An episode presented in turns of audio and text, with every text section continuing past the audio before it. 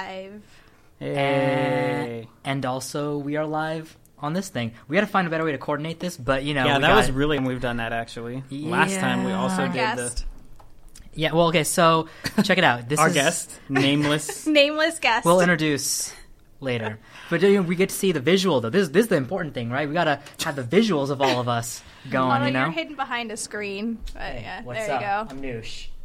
Uh, so anyway, okay, okay, so All right, I'll point at This whoever is some talking. real technical difficulties. Okay, no. Here, Stuff. here- here's what I want to share with you guys. There's a story I mentioned half of it to Ryan, but I didn't tell him the ending of it, which happened recently, and I'm going to share the whole thing with you guys. This is basically, guys, the equivalent of like one of those anime stories almost, where you know a character is like a goofy, like you know, he's like a, he's like a goofball, whatever character, like You. like, like Goku or. No, not me. Well, yeah, me. Uh, Like Goku or something from Dragon Ball Z, but then all of a sudden you find out, nah, this guy's the most badass dude in the most Ah, badass so not land. you. Not me. Yeah, it's the okay. moment where a goofy character becomes like, oh shit, this person's legit. So I told Ryan about this classmate of mine. I'm not going to mention names, but I'll tell you about him. He's a character. He's a person who is really. He's a character. He he is really really like everybody sees him kind of as like a a really ridiculous goofball. Like he is kind of outrageous in some of the things he says and does. Okay. And this is a real person. There's a real person in my classes. For example, let me give you two examples, okay? In one of my classes, um, the teacher was giving, it's an advertising class. The teacher was giving an example of, um, you know, like for example, it was like a Candy Crush type of game, but it was used to promote the issue of diabetes, right? And it was trying to hmm. like create awareness Oh, for that. I do remember You remember this. this, There guy? go. Yeah. Yeah, So this guy. this guy. So I, I compared him to Dean. If you know, you guys don't know, but that's the comparison. Anyway, so this a- guy. Yeah, it's a comparison. It is a comparison. Good so, old Dean. So the point is that in this, you know, PSA Candy Crush type game for mm-hmm. diabetes, you know, we were talking about this, you know, and she said, you know, what we were creating a discussion, and one of the comments that he said in the class was, "Diabetes isn't a game." And he said Oh, that yeah. with like the most serious face. Everybody laughed. Everybody thought, "Oh my gosh, it's such a funny thing to say." But he was serious. Like he was looking around, like, "No, no." Like he was Diabetes dead. ain't a game. He's like, Diabetes isn't serious. a game. It's not a game. Later on, recently this It week in isn't. class, He's right. She showed us an advertisement um, for a clothing line, right? And the advertisement had basically a woman, and it was like from the torso, upper torso up, you know, very low cleavage, Go very on. a very sexualized image, right? And um, the tagline for this image, right on the breast, basically, said, Where else would it be? Yeah. Yeah. It I like said- where this is going. it said, "Sweeter than candy." Oh, That's the, that's the tagline. Sweeter than, and it was very bright colors. You know, it was like sweeter than candy. So the teacher said, "Okay, so how can we change this image? You know, to keep this image, but how can we make it uh, not objectifying? How can we make it not sexualized? Put a shirt on. Put a different shirt on. Um, what can we change about the wording, right? And we were trying to think of ways of, of what can we say instead of sweeter than candy. And so this guy, serious, like totally serious, he says, "How about?" I'm all about the bass, no treble. Oh my god. That's the Sorry. wrong. That's the wrong picture. Then we gotta lower the. It's a pants. That's true. Pants Well, That is photo. no, true. but it's, it's, it's like diversion. So, Dude, you know what? Facebook couldn't see this, but your face when you said that was funny. Was like, all about that face. You gotta show your face more often. trouble. You gotta show your. You gotta show She your has to face a little switch bit. the camera. Yeah, yeah. yeah, I'm It's good. a whole thing, uh, man. It's Well, so It's- what he it's- said is yeah, go ahead. he very seriously he says, "How about sweet as candy?"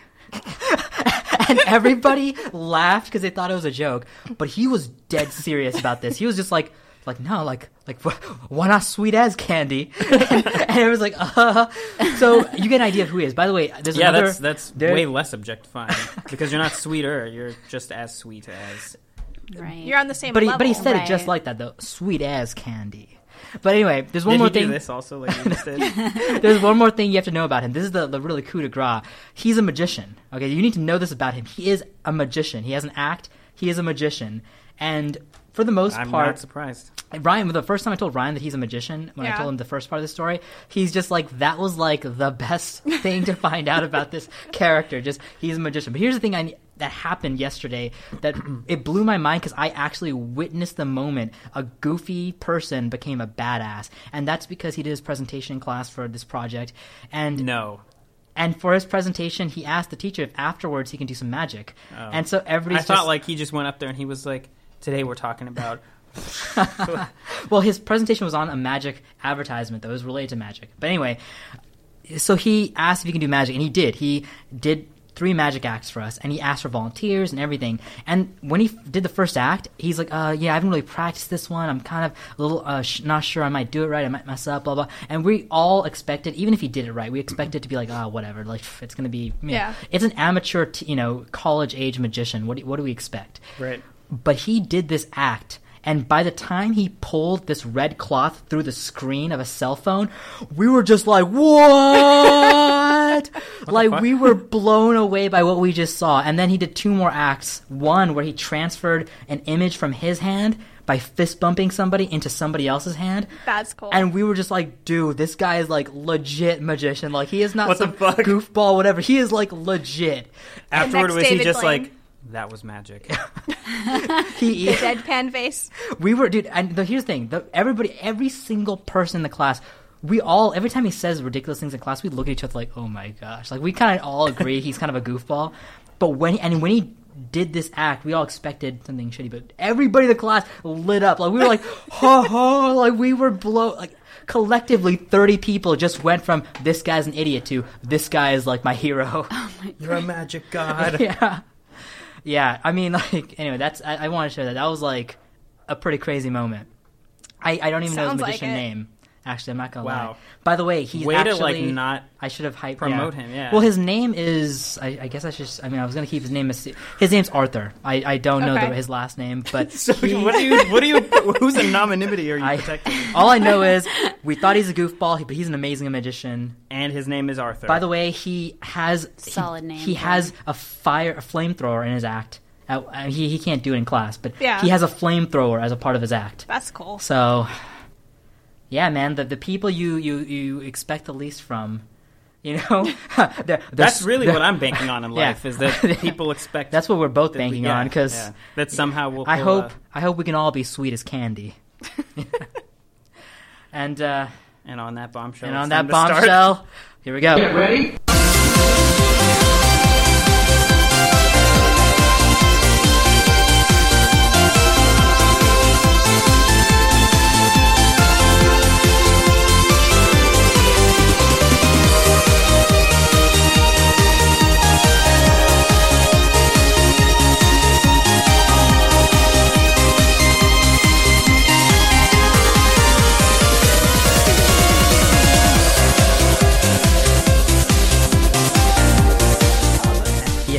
okay. So, Um, so when you're doing the Facebook Live, they're Yeah. like, "Oh, we're building your audience," blah Yeah. blah blah, and then this thing popped up. Congratulations! This is the most watched video that you've seen, and you know how many people are watching? how many? One. Oh, Oh man, Is that us? Is that somebody in this room? it's it's not us. No, Oh. it's not us. It's so, so somebody Okay. tuned in to watch Yeah. us live. Thanks, mom. Dude, That was pr- dude, that is that it is was a fucking guys. Guys, mom. listen. We've had people watch our videos after, the fact. Well, same thing with our broadcast. Yeah, We I do that with you guys a lot. Yeah. I, I'm not. I'm not able to watch it live, but I go back and watch it. And, and you know what? The funny thing is, most people can't even go back and watch it because after a week, the most current episode's gone. You mean So- listen to it? Huh? No, Listen to yeah, it. but our Facebook Live intro thing. Yeah, is gonna be- Facebook. You're right. intro, yeah. Listen, listen to it. Yeah, because I used the wrong words. You did. at always the wrong times. That's anyway, guys. New welcome to another episode of the Busy World of Ryan Walters. I'm your host, Ryan Walters, and we have And I'm the cool sidekick, Danushka Kumar Singh. and Uh, Courtney. Yeah. no, I was trying to think because the way you said that reminded me. What's that? Um, there was a cartoon of the kid riding on the bike of Bobby's World. Bobby's World. Something- Yeah, yeah. I don't know why for some reason that just came into my head when you said that. When I said what? The Busy title life of the of. Oh, the busy. Well, you know the busy life of Richard, Richard Scarry, Oh, yeah. you- oh my, Courtney, I, I love know you so much for knowing that reference. A lot of people don't know it. You know. I know don't. That one. I Well, do. you've seen it though, a long time ago when you were a kid. Mm-hmm. It's the one with the cat and the earthworm. It's Yeah. like a yeah, little, I have the seen it. You're the right. busy Yeah. world. I got it. Yeah, Wasn't it always on HBO? it was on like yeah Showtime. yeah, or so I only got it when we got the free cable on the weekends. Actually, Oh, yeah, the by the way, can I just say HBO and Showtime had like some of the best cartoons like back in the day. Do you guys remember Little Lulu by any chance? Little, I love Little Little Lulu. Lulu. That and then Babar. okay, Babar. Listen, I was way too poor for all that, so free weekends. That was yeah, it. that's kind of when I watched. Same my with too. the- parents, my parents Disney didn't want me attached to that stuff, so they didn't want to get you spoiled. And they ask didn't want for me it. to ask Yeah. later on. the same thing with Yeah. the, the, They're like, Dis- stick the- to your Pokemon. Stick to your. the free Disney weekends. Hey The one thing I remember about Little Lulu the most was she started every episode doing stand up comedy. Like she was like a little seven year old girl, cartoon character, doing. Yeah, who kids was the voice? Because it was What? it was her. It was Tracey Ullman. No, it Was wasn't no? Tracey Ullman. No? It was somebody else. that- Was it Louise Dreyfus lady? Louis Julie Louis Julie- Dreyfus? yeah. No, it wasn't. Louis Dreyfus. It was lady. somebody like that. Some like somebody It- who was like uh, big. let me see a if I can look it female up. Tina. Fey before Tina Fey. Like Tina Yeah. Fey before Tina Fey. Yeah. Uh, let me see. Well, Yeah, go while, ahead and While we're, do- while we're doing up. that, so, So, let's introduce uh, our, our guest, guest yeah. for the show is our great, close personal friend Devin, and your wife, And- and- future wife. Future. possibly uh, if, if the circumstances align and we're still single when we're forty. You know, that's by the way. I feel you- like everyone's got one of those. Packs. everybody's Yeah. everybody's got one of those. I you know, you you have to in this day and age. You have to secure yourself. Exactly. True. I Yeah. mean, a lot of people are dating for a longer period of time, marrying older. You know, you, you have to have your you know security, your insurance. Yeah. Yeah. You know. your your love insurance. So, Devin, tell us a little bit about yourself. Um, okay, I'm a registered veterinary technician and uh, currently going to school for my bachelor's. I already have my associates in veterinary technology. And What's your bachelor's in? Uh, it's going to be in business. Yeah, s- uh, specifically management. So, uh, yeah, and obviously I've been called upon for this episode, I Yeah. think, because I love animals.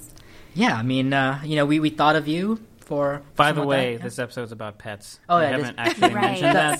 the, the topic for this episode is pets. And actually, on that topic, before we even start talking, I'd like for you to start, Devin. Tell us about your pet because that is. Dude, about let's all talk about our Exactly. pets. Actually, Yeah, That could you. be the whole show. yeah, well, because the thing is. I know who you're going to talk about. I know. my story or my Is it about your pet? it's not it's Okay. not but it's funny because i kind of go into like shelter animals because I'm, that's something i'm very very passionate about. And uh, my dog in fact all my animals were rescued from a shelter. And my dog isn't the best example of a good shelter dog. He's got a lot of issues. And so I was gonna more relate these stories to Aaron and Sam's dog, Nova, because she's very, she loves Mm-hmm. Yeah. people. And uh, Ryan and Nusha have met my dog, and he's, he's, he's you know what? a The- good boy, He's a but good- he has a good heart. But here's He the thing about your dog well. that I love. Well, Right. your dog is the kind of dog that's very suspicious, very sensitive, so he gets upset very quickly. Yes. He'll It's like, bark. hey, hey, I- why are you getting up? Yeah, What's why are you going on? Exactly. Sit down. He gets Sit back down. worked up. Yeah, but one of the things I love is the fact that Nova, who is a much bigger dog, immediately when Gavin starts to bark, Nova runs over like, "Hey, hey, calm down, calm down." She like will. Nova is just like, "Hey, calm it down." She will Gavin." literally get to his Yeah. face and be like, "Stop! That person's fine." Because Yeah. poor Noosh or Ryan will get up from the couch to go get potato chips, and he'll be all of a sudden on them. Yeah. And Nova will come over and be like, "Relax, it's okay." Also, what I love about Nova is whenever she sees anybody, she doesn't really remember that she's a really big, like, German Shepherd. She just jumps on you, like, throws her full weight on you every time you walk through It's the like door. Like, the bigger they are, the smaller they think they Yeah. are. The smaller they are, the more ferocious beasts yeah, they are. exactly. Always. That is kind of funny. Yeah, it's true. They're, they're all Not that. always. My dog's really small. and He's not at all Well, okay, ferocious. well, let's hear about your dog. Oh, Bane. Yeah. Uh, sounds ferocious. Yeah. Because of the name. he is very much not that. He's Yeah.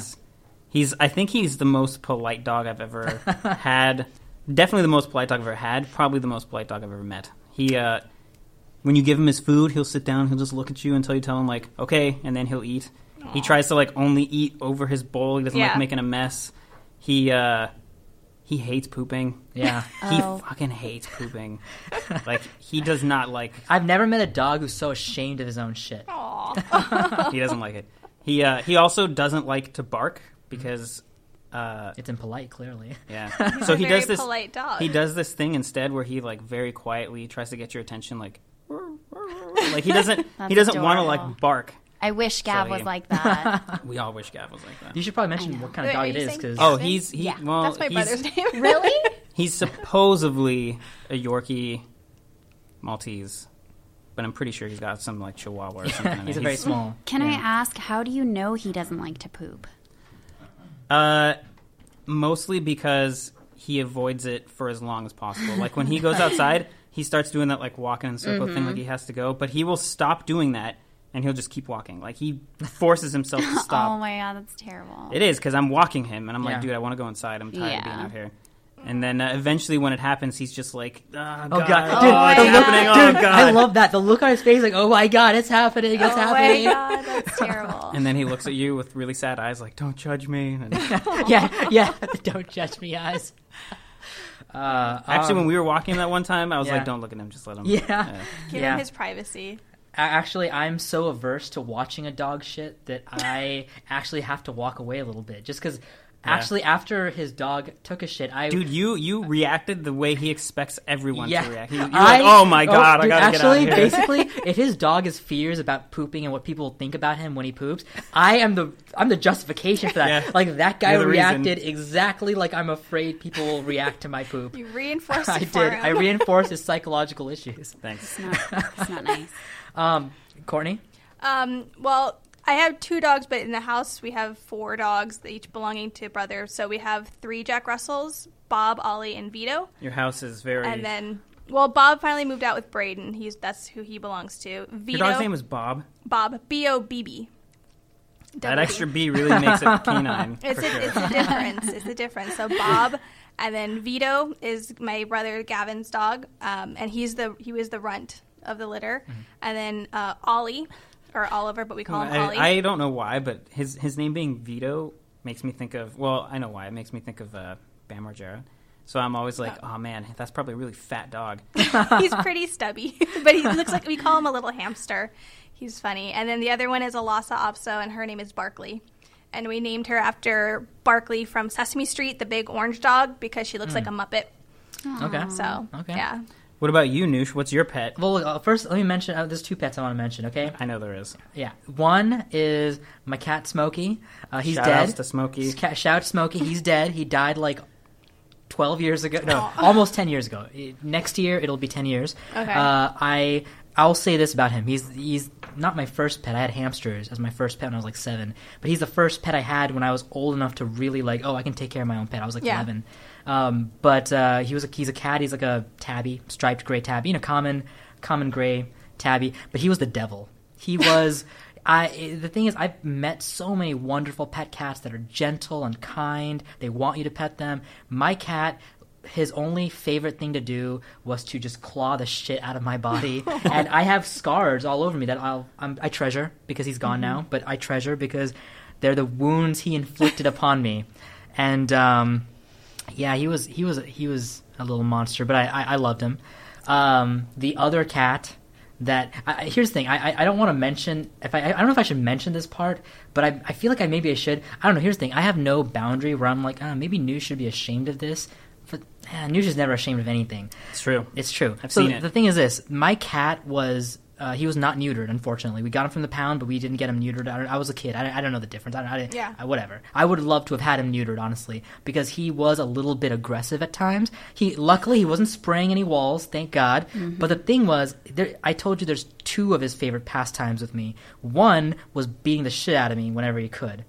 Uh, the other though was whenever I'm sleeping and I have my blanket over me, he would come hump my leg when I'm sleeping. Uh, against my will, and the problem is this. the problem is this. I uh, used to stop him, like Smokey, stop it, like kick him off. But eventually, it's just like it's gonna happen. Just let it You just accepted your fate. I just- Eventually, you just you just pretended to be asleep. I and just pretend to be asleep. I just he just and he gets mad if I interrupt him. He's like, "Argh," like he just gets so Yeah, they don't aggressive. like that. It's but here's the thing. Here's one good memory of him though. I one not good memory, but just overall good things about him. Dude. You're making He him was- sound really kind of Yeah. like. he was a good cat in terms of whenever I'm playing video games or like reading a book, he'll come curl up on my lap and stay with me. Uh, also, my dog, who I also had, I had a, I had a dachshund beagle. So basically, like imagine a dachshund, but that's really big but stretched out like a beagle. Yeah. It's a really weird looking dog. I loved him. Sam. Uh, he was very uh, protective of Sam. I mean, he beat the shit out of Sam too. Sam was terrified of him, even though he's bigger. Dude, you know who Smokey was? He was just alpha prisoner. Like he was just fucking everyone. But you were like you were all like, oh, I, I'll protect you, but you yeah. were a bitch. Like, yeah, that was. yeah. Basically, like Pretty one time. I had a big dog attack my dog, and Smokey went ham on that dog. He was pissed. He's like, "Nah, that's my dog, not your dog, dog." Anyway, but here's the main animal I want to talk about today. Yeah. Uh, his name is Boo. He is a Russian blue cat. Mm-hmm. Uh, he is Ryan's cat. Uh, and I love Boo. He is he is a royal, regal, majestic creature.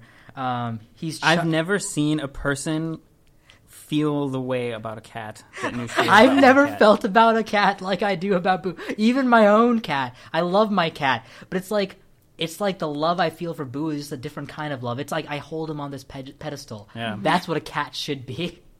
You aspire for all cat kinds Dude, to be like. I actually don't want to get another cat only because I'm afraid it won't be like Boo. actually, I've actually talked to his mom one time. I, I asked if maybe we could breed Boo, except he's neutered. neutered, yeah. I would love to have bred him just to get his son. If I could raise his son, you know how I feel about raising Boo's son? It would be like if I was raising Ryan's son. Like I would feel like it's an honor, it's a privilege to raise that child.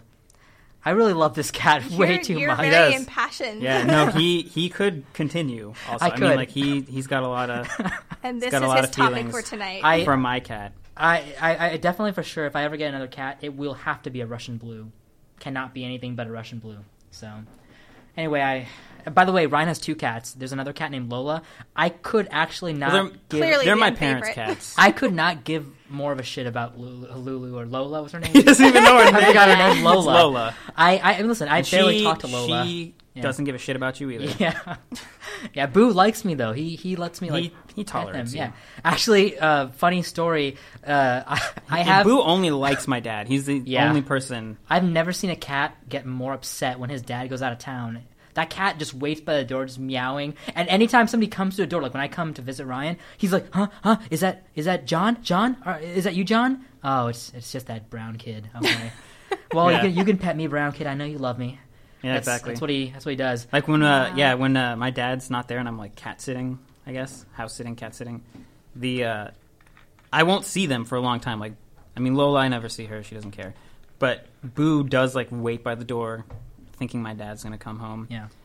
But uh, I know, like, depending on how long it's they're gonna be gone. If he's if they're gone for like a couple days, eventually Boo will get to a point where he's like, I need some Walter's companionship, and I'll wake up with him like sitting on me, and he's just looking at me like, "Listen, I know this is weird for both of us, but just go with but I gotta." I mean, he he I gotta sees get something. Ryan as He just sees me as the son, son of of- John, yeah. The son of John, and he's like, "Well, I guess you can replace John for now."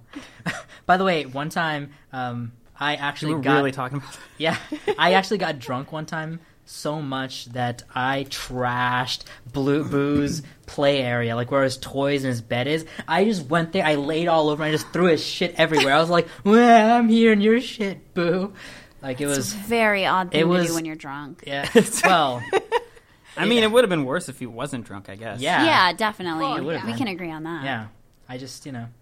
Anyway, though, I mean, uh, enough about my psychological issues with Ryan's So- cat. Cats and dogs. Let's talk about. Let's, let's talk about cats and dogs. Their topic is psychological pets. issues. Let's talk about their yeah. Go ahead. Yeah. So actually, what I'm going to talk about is the way cats and dogs are different psychologically and uh, how they see us. So first, I want to talk about cats because I don't like cats as much as I like dogs. Uh, I mean, cats are cool. Whatever. I'm cool with cats. I Have two cats. They're all right. Uh, but cats see humans as big stupid cats. Like they they when they look at us or they perceive our whatever, they don't see us as some other entity or some other species or anything. Not they don't really like fathom or think about that. They just see us as other cats because we're living with them. You know, we're like part of their family. But we're also incredibly stupid. We don't hunt.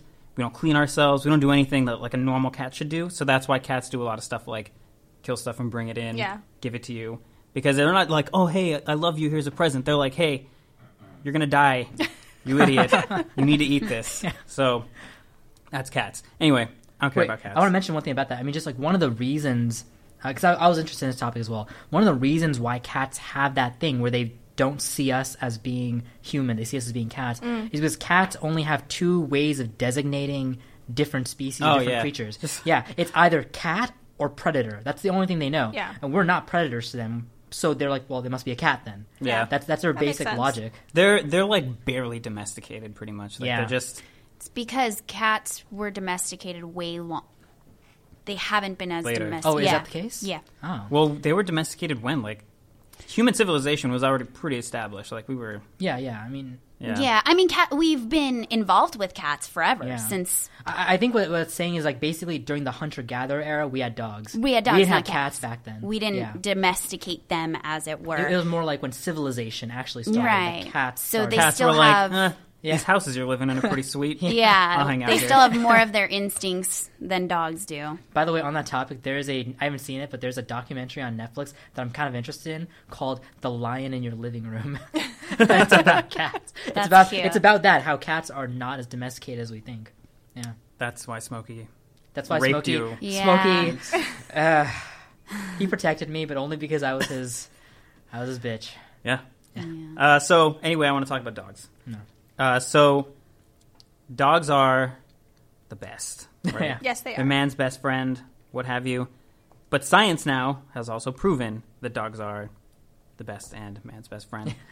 um, so the uh, the first thing is that dogs were they have a common ancestor, or they evolved at some point from wolves, right? So Yeah. they were wolfy at one point. They weren't they weren't actually wolves. It was like a common ancestor of wolves and dogs. To think that Bane came from a wolf. Right. So where where they split was some of them were very social, very whatever, curious about human beings. And they started hanging around he, hanging around people. Started becoming dogs. The other ones who were like, ah, I don't know about those guys. I'm not going over there. Yeah. Became wolves.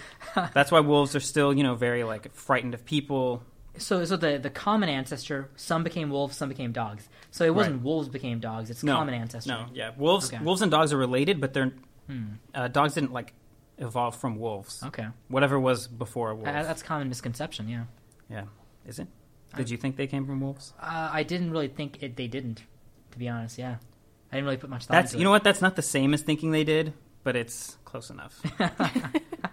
You'll get a pass this time. yeah. So anyway, so dogs have evolved in really specific ways with us in mind, right? So uh, dogs are capable of understanding things that most animals aren't, like pointing, for example. If you point at something, a dog will generally, usually, look where you're pointing rather than at your finger, which Yeah. is actually what most animals do. Even primates, I don't think, understand what pointing is.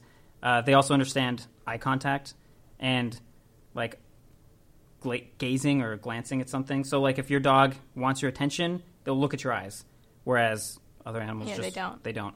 Uh, and they also, if you're looking at something, even if you're not pointing, they'll be like, "What's he looking at?" You know. So they they look to us for for guidance. cute. So much so that dogs also come to us for help before anything else. So Yeah. they they did this study where they put like treats inside of like a container, so the dog could smell them, the treats, see the treats. They knew they were in there, but they couldn't open it. And they immediately always go to the person in the room, whether they knew that person or not. It's like, hey man, you want to open this thing for me? they tried it with other dogs, and uh, the dogs all would come to the thing and smell it, but they would just ignore it after a while. But as soon as a person came in, they all went to the person like, hey, Yeah. I know you can open this thing. So Yeah. so dogs, unlike cats, definitely know that we are not dogs. They know that we're something completely different with like our own separate resources and like uh, abilities that they don't have. Thumbs. I mean, uh, they don't know we have thumbs, but they Yeah. know we have. No, I just saw an article about a study that was saying that um, they found that dogs understand they understand language, but they actually understand a lot more when you speak with your hands. So they they understand gestures and they'll they'll respond a little bit more than just your words. Which I Yeah. thought that was pretty cool. Yeah, they. um Sorry, I, my phone is like blowing up. No, it's not blowing up. It's not working, Oh. Which is sweet.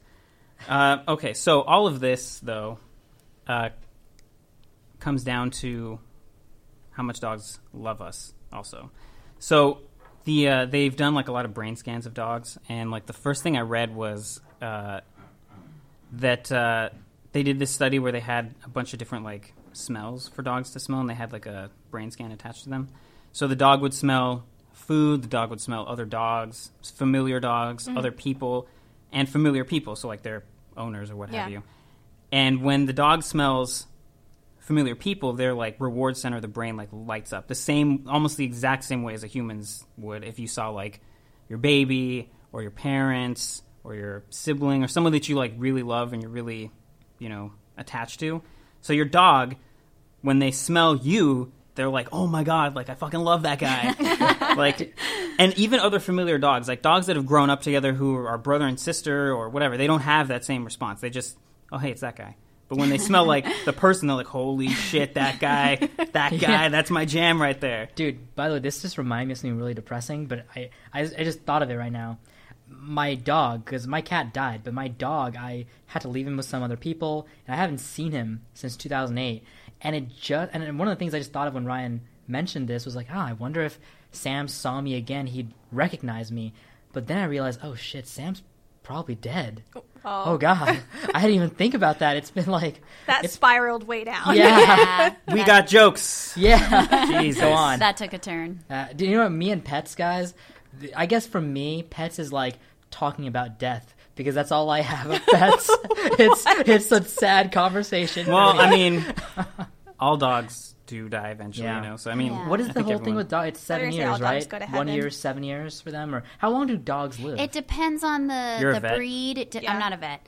It, I, it depends on the breed. It depends on how healthy it's been. Um, larger breeds typically don't live as long as the smaller breeds do, Hmm. but there's a lot involved. Labs typically get cancer, and they t- Wow. typically die younger.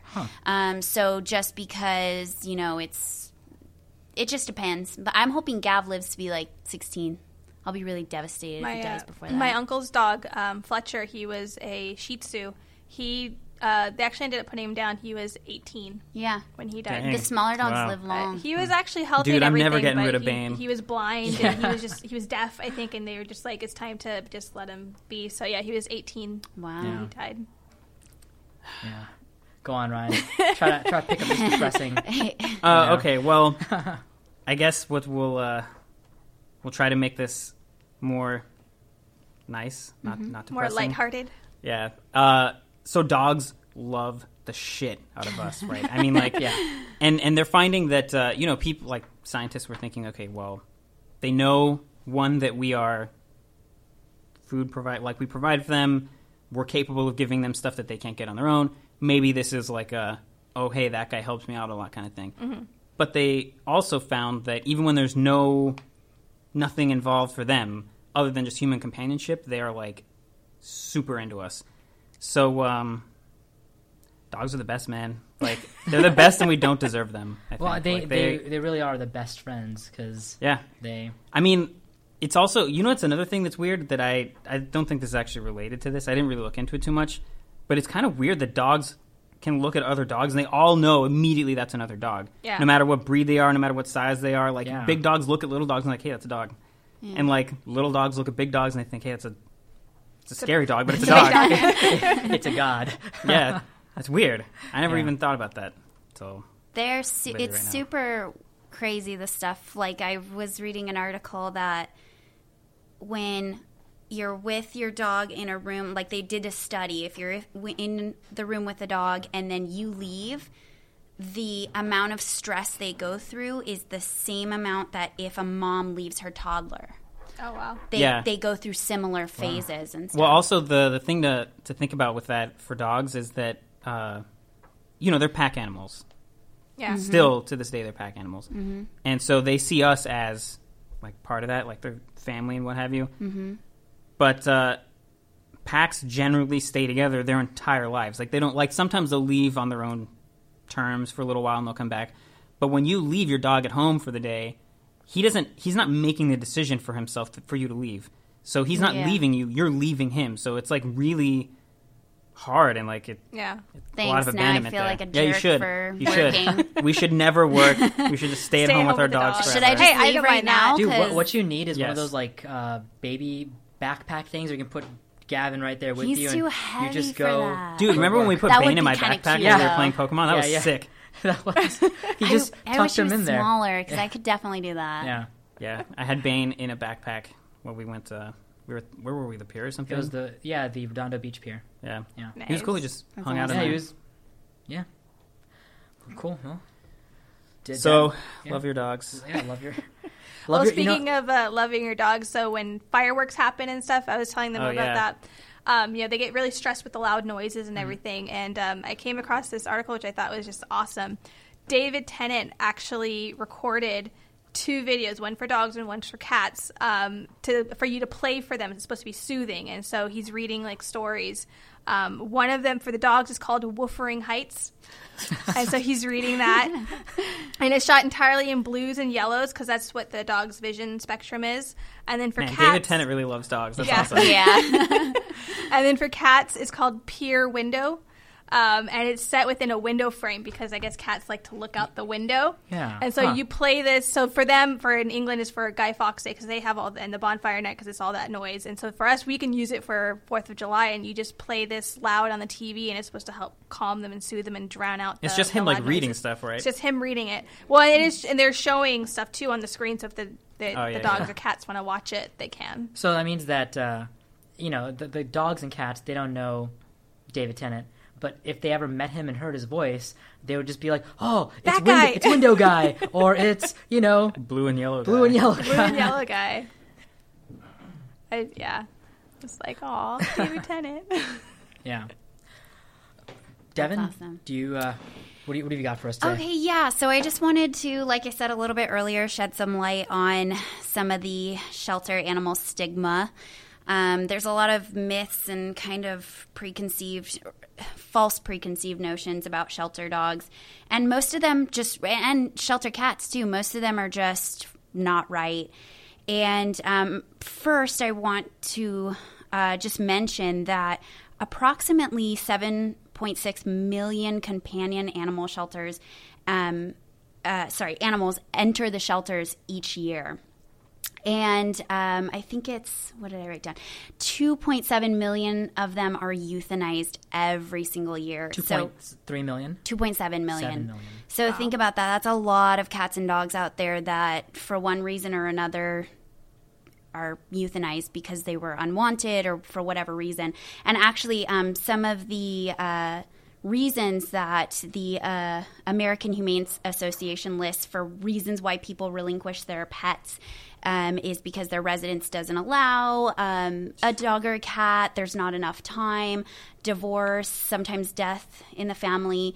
Um, but some of it is behavior issues, which is really alarming for me because it's so that's something that's so simple to fix. It just Yeah. takes a little bit of time. I'm not necessarily simple because, like in the case of my dog, which is kind of it's funny. It's ironic that I'm doing this story because my dog is a, a shelter dog and he is uh, has all sorts of problems. Um, but it's something that people can, if they want to, take the time to really fix with their pets. Um, and it's just really sad. It's also especially sad when you think about how much those dogs are like. Oh, I just Yeah, love people. love you." I just love people. Hey man, hey man, I love. Oh, The worst ever to me, like it's instant tears if I'm on Facebook and I see a story about how a 13 year old beagle was with a family his whole life and then dropped off at the shelter. Oh, yeah. Like to me, I'm just like, That's rough. how? Like, why would you do something like that? It's super, super sad. So, um, it's something as a vet tech that I see, um, not so much anymore because I work at a school right now, but uh, when I was in practice, it was something that I saw all the time um, happen. And it's really, really sad. And so, kind of one of the stories I wanted to bring about is that these shelter animals are super smart. I mean, like I was talking about Sam and Aaron's dogs, super smart, very trainable, very um, likable, great attitude. Um, not every dog is like that, but that hasn't, oftentimes has nothing to do with the shelter. It has to do with who they were. In Gavin's case, I really, really think he just was not socialized at all. I think Yeah. whoever had him, because I adopted him from the Lancaster shelter, I think whoever had him had a big property and just their dog got pregnant, they had puppies, and they had no idea how to care or how to socialize Yeah. them, and he just became afraid of everything. And now that fear and anxiety is it's often portrayed as a bark. And it's super annoying, but I love him, and I would. It's su- it's the worst. It, it's but like people. I mean, everybody's got they've got their things, and got you baggage. just gotta, you know, you gotta make. And that's with dogs too. to- I think there's Yeah. no per absolute perfect. They could be perfect for you. Gav's for sure 100% perfect for me. I'll put up with the barking because I love everything about him. He's so loving to me. He's he doesn't chew furniture. He doesn't go in the house. He's such a good dog. It's just that he's terri- you know, he's protective of me. And I kind of like that cuz when I'm living on my own, I want people to know Yeah. like don't mess with me my dog will murder you but there are a lot of organizations so for example canines for warriors um, they're an organization in florida and they partner with shelter dogs to um, work with B- PTSD veterans, and um, these veterans have se- oftentimes severe post traumatic stress disorder. All you have to do is look on Facebook, and you'll see they're seriously days away sometimes from suicide, or they've already attempted it, and they're just at their lowest point. And all of them will tell you, "Until I got my dog, you know, they saved my life." Because I was about to take mine until I met my dog because they uh, really allow them to to re-enter the world and feel comfortable when normally they wouldn't.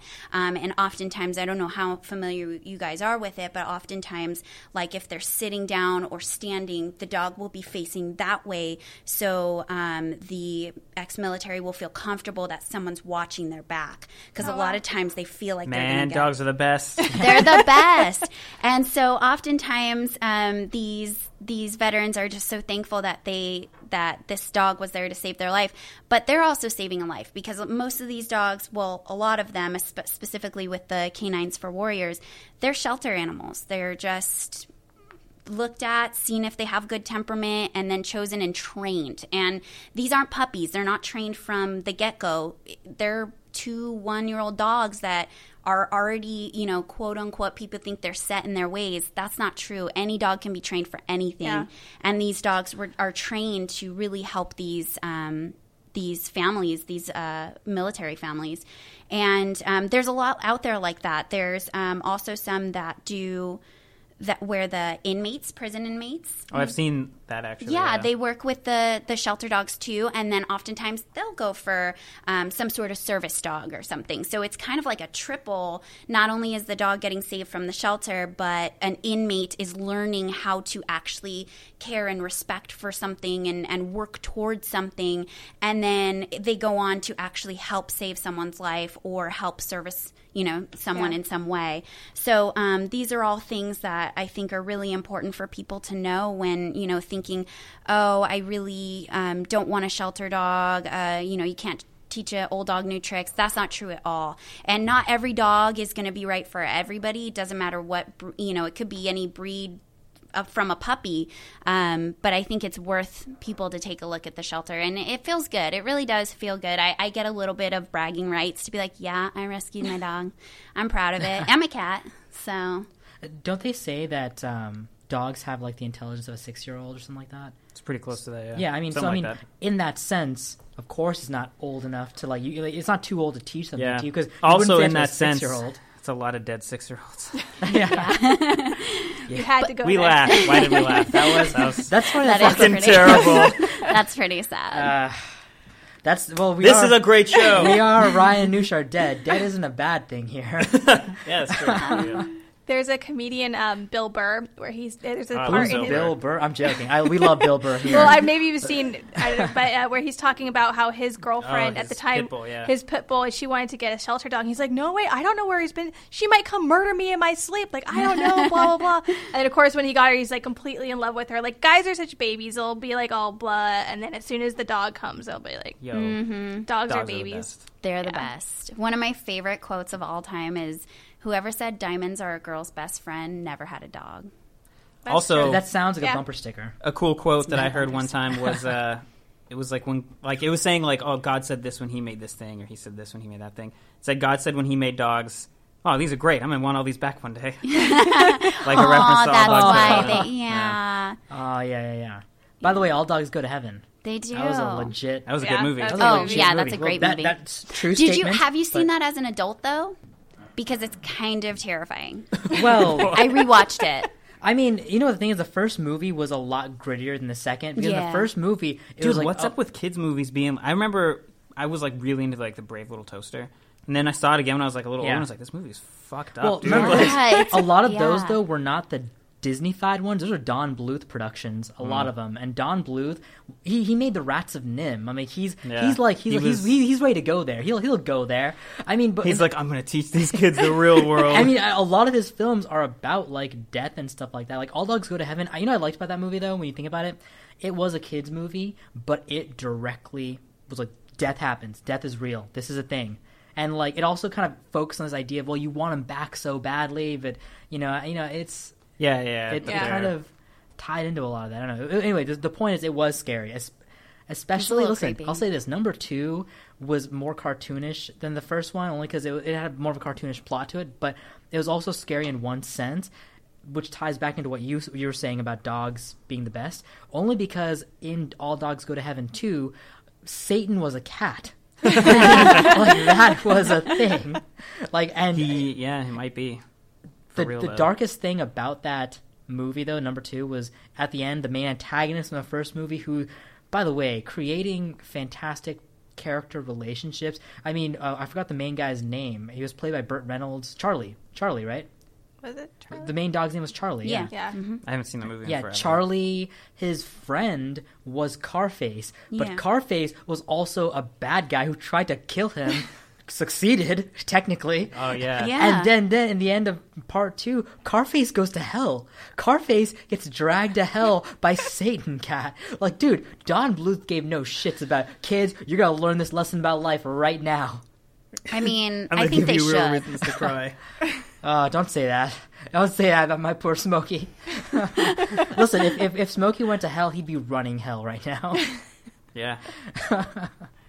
Um, okay, He's, he's like humping Satan. he's probably Oh my god. and Satan is just like uh just Just let him just Just let just happen. pretend to be asleep. Let It'll be over soon. It'll be over soon.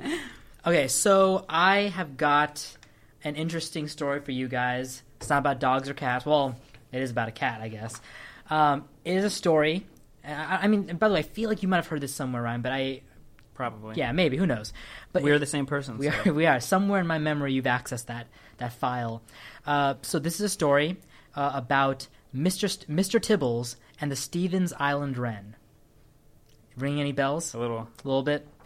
Okay. Got a little. Got a little Got a little, got a little. so, okay, this is a story about a cat named Mr. Tibbles. Okay, and uh, Great name for a cat, by the It way. It is the. Let's talk about the wrens first. Okay, so the Stephens Island wren, uh, also called the Lyall's wren. Okay, that's the the animal's species name, Stephens Island wren or the Lyall's wren. It is one of five species of flightless songbirds to exist in the word, world. So, I mean, you know, we've seen songbirds flying around on branches, but in you know the history of the world, there's only been five recorded examples of flightless songbirds. Okay, Oh, I, Um, I do remember this. yeah, It's coming back now. yeah, and um, so this this was one of them. This species was indigenous to New Zealand, but it was eliminated from that island in prehistoric times when the Maori tribe, the Maori people, came from the uh, the Pacific Islands to New Zealand. They brought Polynesian rats with them, and the Polynesian rats basically wiped out uh, most of the Stephens Island wren on the mainland. But Stephens Island was safe from that purge, and the birds continued to exist on that island, along with many other animals. Um, the last place on Earth they existed was Stephens Island, Hence the name. hence the name Stephens Island wren. Right. Um, these birds lived off small insects, and they ran and they hopped along the ground and on rocks. They're like they're very much you know like kiwis or like you know roadrunners almost. Um, one of the quotes about them is this is how, how they were described running around the rocks like a mouse and so quick in its movements that he could not get near enough to hit it with a stick or a stone by the way back then people describing things describe how things- easy is this to kill? how is this thing, how easy is it to kill this thing uh, it's hard to kill this thing but that's one of the few descriptions of it um, of- from those days right when they discovered the stephens island wren so what happened to all the Stephens? Island Oh. so, by the way, before 1984, the Stephens Island wren was an undiscovered species. Nobody even knew it existed. So for, I mean, for like millennia, this thing's existed on this island, safe, you know, from humans. Um, And then the humans. and then the humans came. So, ni- 18. By the way, I said 1984. Yeah, I was gonna ask you sorry. about that. 1894. This happened. This happened last week. 1894. That's when we discovered the Stephens Island wren. Okay? So in 1894, David Lyall, huh, Lyall's wren, David Lyall moves to the island with his pet cat. Stephens Island was an important stop on shipping routes uh, in the South Pacific, so uh, they need to build a lighthouse on that island. the plan was that you know a community of people would move to the island create a small town and run the lighthouse, a community of lighthouse keepers. But David Lyall was the first to go to the island, and for companionship, he brought his pet cat, Mr. Tibbles, because he didn't want to be alone over there, and he'd be the sole lighthouse keeper for a few years. Um, so he moved to the island in March, no, February. In February of 1894, he moved to the island. In June, David would find that a small bird was placed on his doorstep. This instinct of, you know, oh, Dude, you're not. Mr. Tibbles was really Mr. Tibbles about was like, David. David, you're not eating enough. There's no other humans or, or no other cats around to feed you. I better feed you. Yeah. Yeah. So David started in June, a few months later. David started finding small birds placed at his doorstep every morning, and he he recognized immediately. Oh, okay, Mr. Tibbles is bringing him a gift, right? Um, by the end of June, he received eleven bird carcasses on his doorstep every morning. Oh God. Wait, eleven every morning. Uh, well, no, Ele- sorry, 11 not 11 birds? Eleven birds by the end of June. Oh, so this okay. start this activity started in June, and you know in the mornings he'd find it, and by the end of June it was about eleven Okay. that he's found so far. That would be Gonna say, wow, Mr. Wow. Tibbles. Yeah, that's a lot. Wow, Tibbles. Yeah, Tibbles he was really a cares for monster. him. So, um, by the way, Tibbles did not eat the birds. He didn't even eviscerate their bodies. He would cleanly kill them and just leave them for David. Right, because he's got to eat. He, David's got to eat, right? But here's the thing: David has never seen a bird like this before in his life, and he he's like interested in science and uh, you know nature and uh, uh, zoology sort of thing. He's he's interested in those things. I mean, when you're a lighthouse keeper in the middle of nowhere, When you you're gotta living by yourself. Yeah, you gotta pass the you, time you gotta somehow. pass time somehow. So he's interested in these things. So he provided some of these bird carcasses to his friend uh, during one of his visits to the island, like like shipping visits, Mm-hmm. you know, bringing supplies. Uh, his friend, Mr. Henry Travers, or Travers. So Travers also has never seen a bird like this before. So he passed it along to New Zealand's premier ornithologi- ornithological expert, Sir Walter Bueller. So Bueller. Sounds like an he well, considering he lives in New Zealand and he's a knight, he's been knighted. He must be legit at something, you Yeah. know. Um, apparently, in this case, it's birds. By the way, the bird expert gets sent to New Zealand. You know. Also, by the way, the bird expert got knighted. Like, Yeah. you're you are doing some good bird work, sir. And then the knight of birds, knight of feathers. There you go. So uh, Hashtag. during the summer, by the way, this is this all happened in June. He passed it along by the end of June to Travers. So in, in the middle of let's say July, August, in the middle of summer, This uh, dead bird from like. Dude, by the way, that's a long way for a dead body to travel. Well, no, no, it, it, it doesn't go to England uh, yet, yet, but it goes to New Zealand, uh, to the ahead. mainland. Yeah. So uh, Bueller studies this bird during the summer. Um, by October of 1894, Travers gets tired of the fact that he hasn't heard from Bueller yet about what's going on with the bird. Bueller is just researching this whole time. So Travers sells nine of the wren carcasses he got from Lyall to a wealthy magnate named Walter Rothschild. I, I don't know if they're related to the famous Rothschilds, but we can assume they are, considering how this story is going to go. So this happens, right? Travers sells this stuff to Rothschild. Also, who buys dead birds? well, you know the thing is, back in those days, wealthy, rich, you know, British people, whatever, they were just like, yeah, we'll we'll, we'll buy these carcasses. They're interested in buying dead things. I guess when you got money, you're like, huh? Yeah. Might as well. Buy whatever. By the way, I want you guys to this about Travers. Going forward, you'll see this. Travers, I want you to think of him as like a skeezy salesman, skeezy businessman, just trying to make money where he can. He's the kind of guy who in a back alley will sell you, like, here's a used Q-tip from this famous supermodel. Like, he's that guy. He's a really weird guy. So he sold these nine carcasses to Rothschild. Same time, October, Bueller sends a report on the Stephens Island wren to London to classify it as a brand new species of bird. After his research all these months, he's recognized okay, this thing is unique. It's a brand new animal, and he sends a report to London that's a, a brand new species. Unfortunately, Rothschild is wealthier, and he submitted his report before Bueller got to, uh-huh. and the classification of the bird stays with Rothschild instead of Bueller, which this is actually interesting. This started a feud between Bueller and Rothschild that lasted for multiple animal species that they were both trying to discover and classify. Like Ro- Bueller never forgave Rothschild for this because this was going to be his discovery. He discovered a new species of, of Bird, and Rothschild took it from him. This started a feud. Rothschild wrote many papers and books on birds and other animals, and in every one of his books, he slams Bueller as uh, as a person, as a scientist. He basically just just talks shit about him. Like there's an entire section of every paper and every book dedicated to shitting all over Bueller. So th- you know that started with that. But uh, in any case, at this point, Roth- I want you to know the status of where these carcasses are. Rothschild owns nine bird carcasses. Bueller has the tenth, and Travers has the eleventh.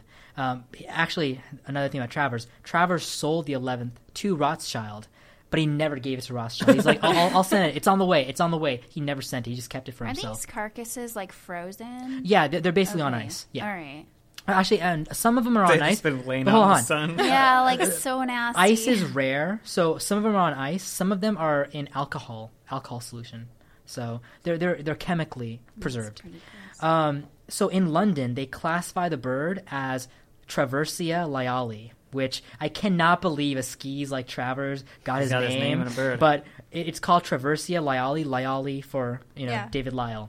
Um, so now all the stuff's going on in England and New Zealand. Let's get back to the island. Back on the island, Mr. Tibbles continues to hunt the wren. And at this time, I want it to be known, Lyall has only seen the bird alive twice. That description that I gave at you know hunting on the rocks, the whole hitting of the stick, that was Lyall. That was his description. So he's seen it that time. Um, and this he is tried to kill it. he tried to kill it that time. And then Mr. Tibbles was like, "Jesus, man, you're you are not know how to you are hunt. incapable of life right now. Let me This- deal. Let me do this for you." this whole thing began, this hunt, because Lyall couldn't kill it with a stick that one time, and Tibbles is just like, ah, I gotta do everything for this guy. Yeah. oh, all right, Ti- all right, What David. would you do without me? So, uh, by the way, this is normal though that he's not seeing it because this bird's nocturnal. It's a nocturnal animal. Uh, Travers goes to the island and he searches the island in March of 1895. So all this classification stuff happened in October. Um, but in the next year, March of 1895, Travers goes to the island to look for more, you know, more of the bird to catch. However, he could not find a single wren.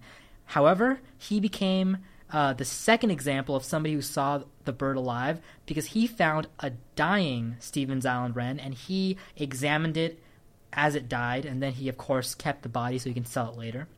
Which course. is, I mean, what else would Travers Travers. do? It's not like you're gonna like try to like learn something scientifically from it. No, Why would you do that? You study it as much as you can, and then you're like, all right, let me see how much money I can make off this. This one's fresh, guys. yeah. So by the summer of 1895, I want you to know this whole thing started in June. So it's by a the- year. It's been a year. Summer of 1895. There is no evidence of any living examples of the Stephens Island wren on that island. Mr. Tibbles eventually moves on to hunting a different animal called the South I- South Island piopio, which is just a different kind of bird. Uh, luckily, this bird is flying, so it's a little harder to catch. But he's he is uh, quite a predator because he's still caught them too. But Mr. Tibbles has moved on. Nobody's nobody Mr. can Tibbles, find. one fucking cat Yeah, they killed so- an entire species. well, they, they can't find it, right? So there's no examples of the bird.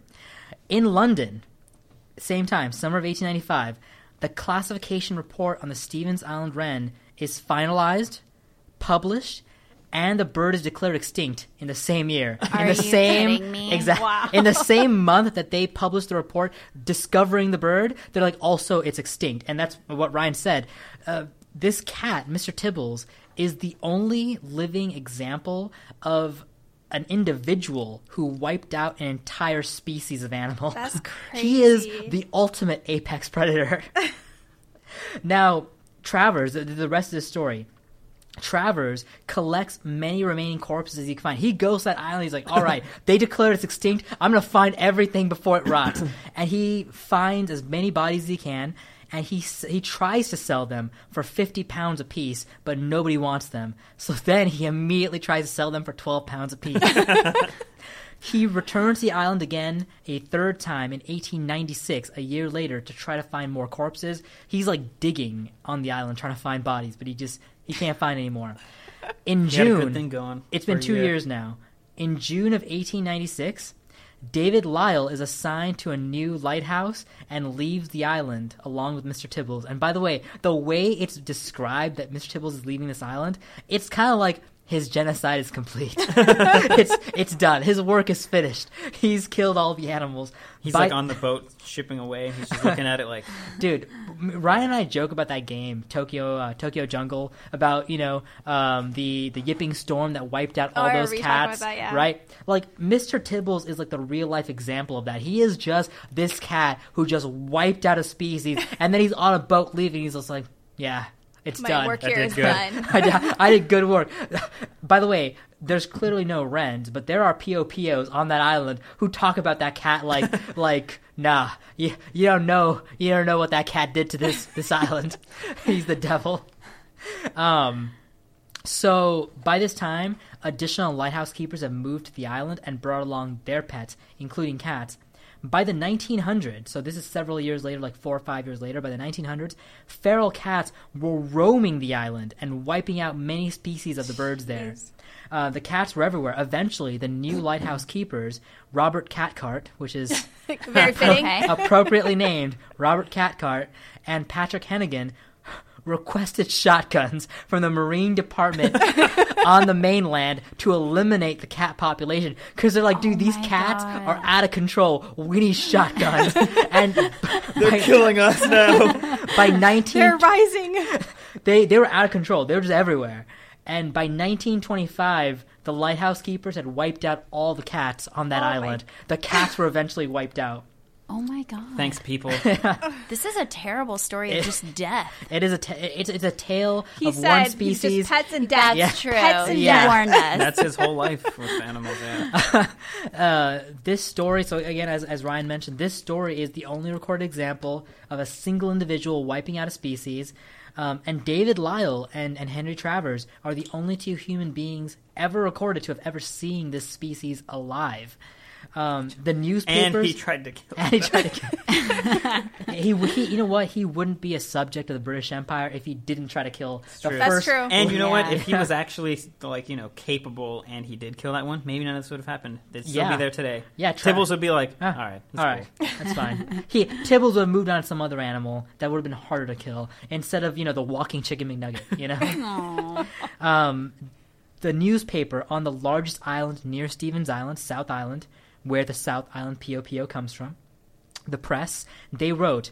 There is there's there's very good reason to believe that the bird this is this by the way this is in 1895 when it was published the the record of the bird Th- there is very good reason to believe that the bird is no longer to be found on the island, and as it is not known to exist anywhere else, it has apparently become quite extinct. This is probably a record performance in the way of extermination. like, like the newspaper was impressed by Tibbles' I'm not even mad. I'm just Yeah. impressed. uh, and then later, um, what's his face? Uh, Buller. By the way, poor Buller, who just wanted to get credit for discovering this animal. I feel like Yeah. also he took a really long time because he really wanted to be like thorough. Yeah. whatever. Well, he You know, was let's a just- knight, so Let's just put it here. Buller was the first one to discover it. We'll give him the credit yeah, I now. mean, I, I give credit to Buller. He's the one who did the research. Rothschild, all he did Fuck was, that guy. "Eh, it looks like it's new. Also- Here's some money. Yeah, let me just buy those. Yeah. Buller, we Dead believe birds. you. So one of the things that he wrote a uh, letter to the Marine Department, and what he wrote is, and we certainly think that it would be as well if the Marine Department, in sending lighthouse keepers to isolated islands where interesting specimens of native birds are known, known or believed to exist, were to see that they are not allowed to take any cats with them, even if mouse traps have to be furnished at the cost of the state. He's like, stop bringing cats. Yeah, he's like, even if you have to pay for mouse traps, please stop sending cats to these islands. Um, I Should have want a to. dog. Decent request. I want to share with you some figures because this whole story, though, is like actually a legitimate issue that exists in the world right now. Uh, domestic pets, especially cats. Um, so this is dogs and cats, but let's be real, it's mostly It's cats. It's mostly cats. Um, pred- uh, domestic pet predation is responsible for wild animal deaths on a far greater scale than contact with power lines, cars, or poisoning. So when we're talking about a wildlife coming into contact with human beings or, or the results of human uh, urbanization, pets are actually responsible for killing more animals than power lines or, or habitat destruction. Um, cats kill about 3.7 billion birds Jesus each year Christ. and 20.7 billion mammals each year. So we're talking about about 23 24 billion animals um, each year. That's Billion. a billion. an individual cat, an individual outdoor cat, kills 200 animals a year. Dude, just keep your cats inside, guys. In fact, one of the things in this report says outdoor pets, pet cats, and stray cats are the biggest source of these killings. Um, obviously, since indoor Yeah. cats stay indoors most of the time. Um, and on a, on a, in a really unique situation, island dwelling cats are considered one of the most lethal killers in the world. If so, if you have an if you have an island, if like like Hawaii or like anywhere where it's, it's a closed off environment, closed off Yeah. um, uh, Yeah. you know, situation. Um, island dwelling cats are the most lethal killers. 14% of all bird, reptile, and mammal extinctions in history have Oh been attributed God. to pet cats. cats. Oh my yeah, God. 14% pet cats. Uh, and 8% of all critically endangered animals have pet cats as their biggest threats. That's Yeah, dude. Dude, keep your cats inside. Have you guys heard of people having? Have you heard of barn cats? No, what's that? Uh, I have. I, well, I used to live in Indiana, and so I have a lot of family and um, friends on the East Coast. And th- there's these big properties because properties are cheaper out there, and they have barns, and they specifically have these barn cats. They're more feral, and their purpose is to keep rats and stuff out Oh, of okay. Out of their backyard and out of the house and stuff. They, most of them don't go actually inside the house; they just stay in the barn. stay in the barn backyard area So they just have. have Cats. cats, to kill rats Yeah. and stuff like that. But one of those cats gets out, it wipes out an entire population of bunnies or something. You know? Yeah, well, it could be anything Yeah. coming in their backyard. The cat's not gonna. Jesus. Such a differentiate between Yeah. them. Listen, I, I- I just want to say this as a big fan of Watership Down. Shout out to Aaron. Uh, as a big fan of Watership Down, which is about bunny rabbits. I mean, they are terrified of cats. You know, cats are, They should be. I'm terrified of cats. and I, Especially I after this, I'm terrified. Right? dude, it's really funny. By the way, I mean seriously, it's really funny though to really the whole line in the living room thing. It's really funny to think about. But cats are in some situations apex predators. Like they are some of the most lethal predators in the world because they're so good at what they do and they're so willing to kill. Yeah. And they kill, by the way, for for just amusement and fun sometimes. Like it doesn't even have to be for food. By the way, I actually have several pictures on my phone about this, and I didn't even realize how many pictures I took. It's another example of just my love of cats, I guess. I was at the park playing Pokemon Go, right? And I was just walking by and I saw this cat, and he was like kind of like crouched down with his tail his butt in the air, kind of tail wagging a little bit, and he was just kind of like staring at this hole. And I was like, "What is he doing?" And then I realized, oh, he's like hunting like a mouse or like a like a gopher or something that's in that hole. And he kept on like trying to jump in the hole and grab it. Like he was like like, and then you know he was very cute, you know. Yeah. I walked around the track at the park and I walked back around and same thing. The cat was like right on the track and he was just like same thing, just trying to just like wait and hunt this hunt this little animal. And I just took so many pictures of it. It was the cutest thing in the world. But I now also recognize that cat was just trying to murder the shit out of this this poor little you know mouse and or- then not eat it. and not eat it. My mean, yeah. cat is a great hunter. I let her um, eat all the spiders and the flies and stuff. You know, surprisingly, for being as as uh, as much of a monster as, as Smokey was, he was not a very good hunter. He was the kind of cat that's like, uh, uh, it's a cat. It's a, I mean, sorry, it's, it's a mouse. It's a mouse. Uh. Actually, if it's a cat, he'll try to kill it. Like that's his. He's that's like, his- I only hunt big game. he, yeah, dude, seriously, dude. The simple fact that my dog was like more than twice as big as my cat, and because of the fact that when my dog was a puppy, my dog, my dog's perspective is, oh, friends, oh, friends. He tried to be friends with my cat, and my cat slapped him in the face so hard one time. Ever since then, my dog just learned a healthy respect to the point where when my cat is walking by, my dog, who's much bigger, freezes in place. His tail's wagging because he's like, oh my gosh, he's so close to me. My friend is so close to me. it. But at the same time, he's terrified and frozen in place because he knows this cat will fuck me Oh up if I make the wrong move. my my dog and cat had the best relationship. Well, from my perspective, from my dog's perspective, it's a very unhealthy. Yeah. domestic abuse That's relationship. messed up. He was probably not wagging his tail because he was excited. He's probably wagging like, "Oh, this, I, I am totally happy to see you." Like I'm just, he's keeping up appearances because he didn't want, Right. he didn't want Smokey to be like, Putting "What? up you're, a front. what? You all of a sudden you got, you got beef? Like, no, man, look at Don't us. I treat We're you great. right? We're great. Yeah. Yeah. Your poor dog. Aw. Yeah, you know this this episode has, has proven to me cats are monsters. They are. yeah, Gordon, do you have anything to add to the cat monster Anything related Not to that? to What's the your story cat about? monster, but I was gonna, it just makes me think of my dogs because we always called them little lions because they would actually hunt each other and um, they would actually do like the whole shoulder blade, like you know, back thing or whatever. So they were just like our little lions. Dude, when cats get pissed and their like hairs rise, they are legit scary. Like, even though you know they can't kill you, all I know is he can really mess me up if you wanted to. Actually, to be honest with you, one time this is an interesting story. Um, we had guests at our house, um, and um, you know, a relation of mine, basically. Uh, the point is, though, this stray cat, or not even a stray cat, it was an outdoor cat of a, neighbor of ours, came to the screen door of our house, and my cat Smokey, he got so mad, he was like, you know, pissed off. His body was like getting bigger, like hair was rising. And my relation tried to move him away, or like kind of like, "Whoa, close Bad the move. door." Bad move. Straight up, Smokey got so pissed he tore a chunk of flesh out of that per- the back of that person's leg, and to the point where they have a wound. They had to get stitches because he just basically put his claws in and just took flesh out. Oh my God. Like a hole was made in a human being's leg. I was like, I mean, dude, seriously. For an animal that is not going to hunt mice, he loved attacking bigger game.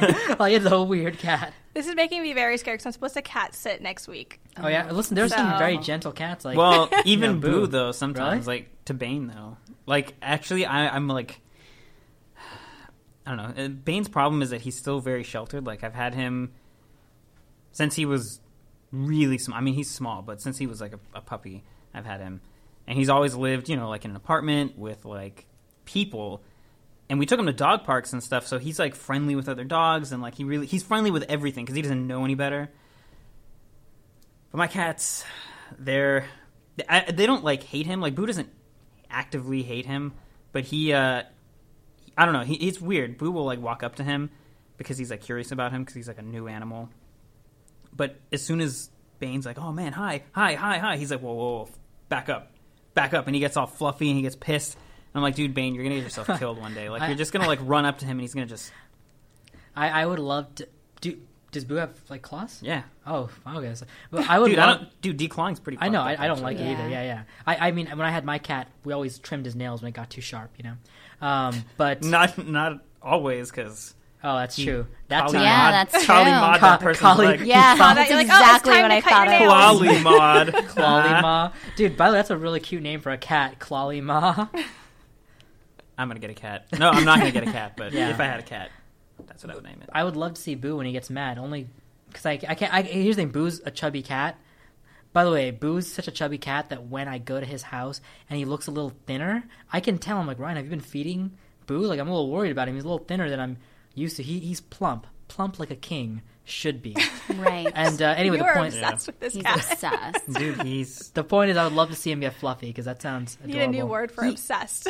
you guys should listen to Nick Swardson's newer CD. He has a joke on it about his mom's cat and how he's just like super chill, and then his mom goes to bed and he's like attacking him, and he's like, I don't think you understand how terrified a grown man can be of a cat. He's like, it's not a wild animal, it's a house cat, and I was terrified. It's like the funniest joke. You know what is scary about a cat? I don't know if you've experienced this with your cat or any if you guys have had cats that do this.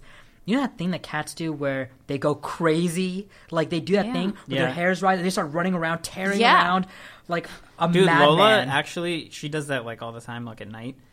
And she, we have hardwood floor, and she doesn't, you know, she can't like turn corners Yeah. fast enough. So what she does is she bank shots. Like she'll run at a wall and jump off the side of the wall to like make my the turn. dogs do that. I think my dogs are half cats. It's crazy. Like I'll be walking out of the kitchen, and I'm just, and I'm like, oh my god, you're gonna kill somebody. I want you guys to imagine this, right? With my cat's claws being the way they are, and the fact that my uh, apartment was like carpet, not not wood. I would be sitting on my, you know, m- you know, my chair on my computer or something, and the chair is made of like a material, not like leather, but like you know, like a cushion material, like a, ca- Yeah. a couch.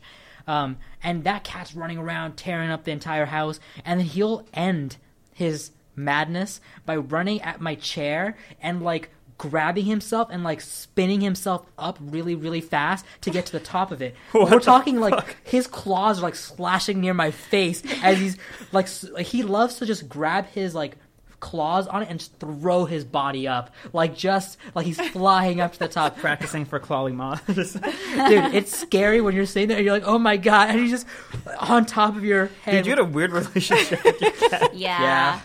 Yeah, I really did. I, I realize now it was an abusive relationship and I'm a battered wife who has like marks on me from my bad relationship, clearly. Yeah.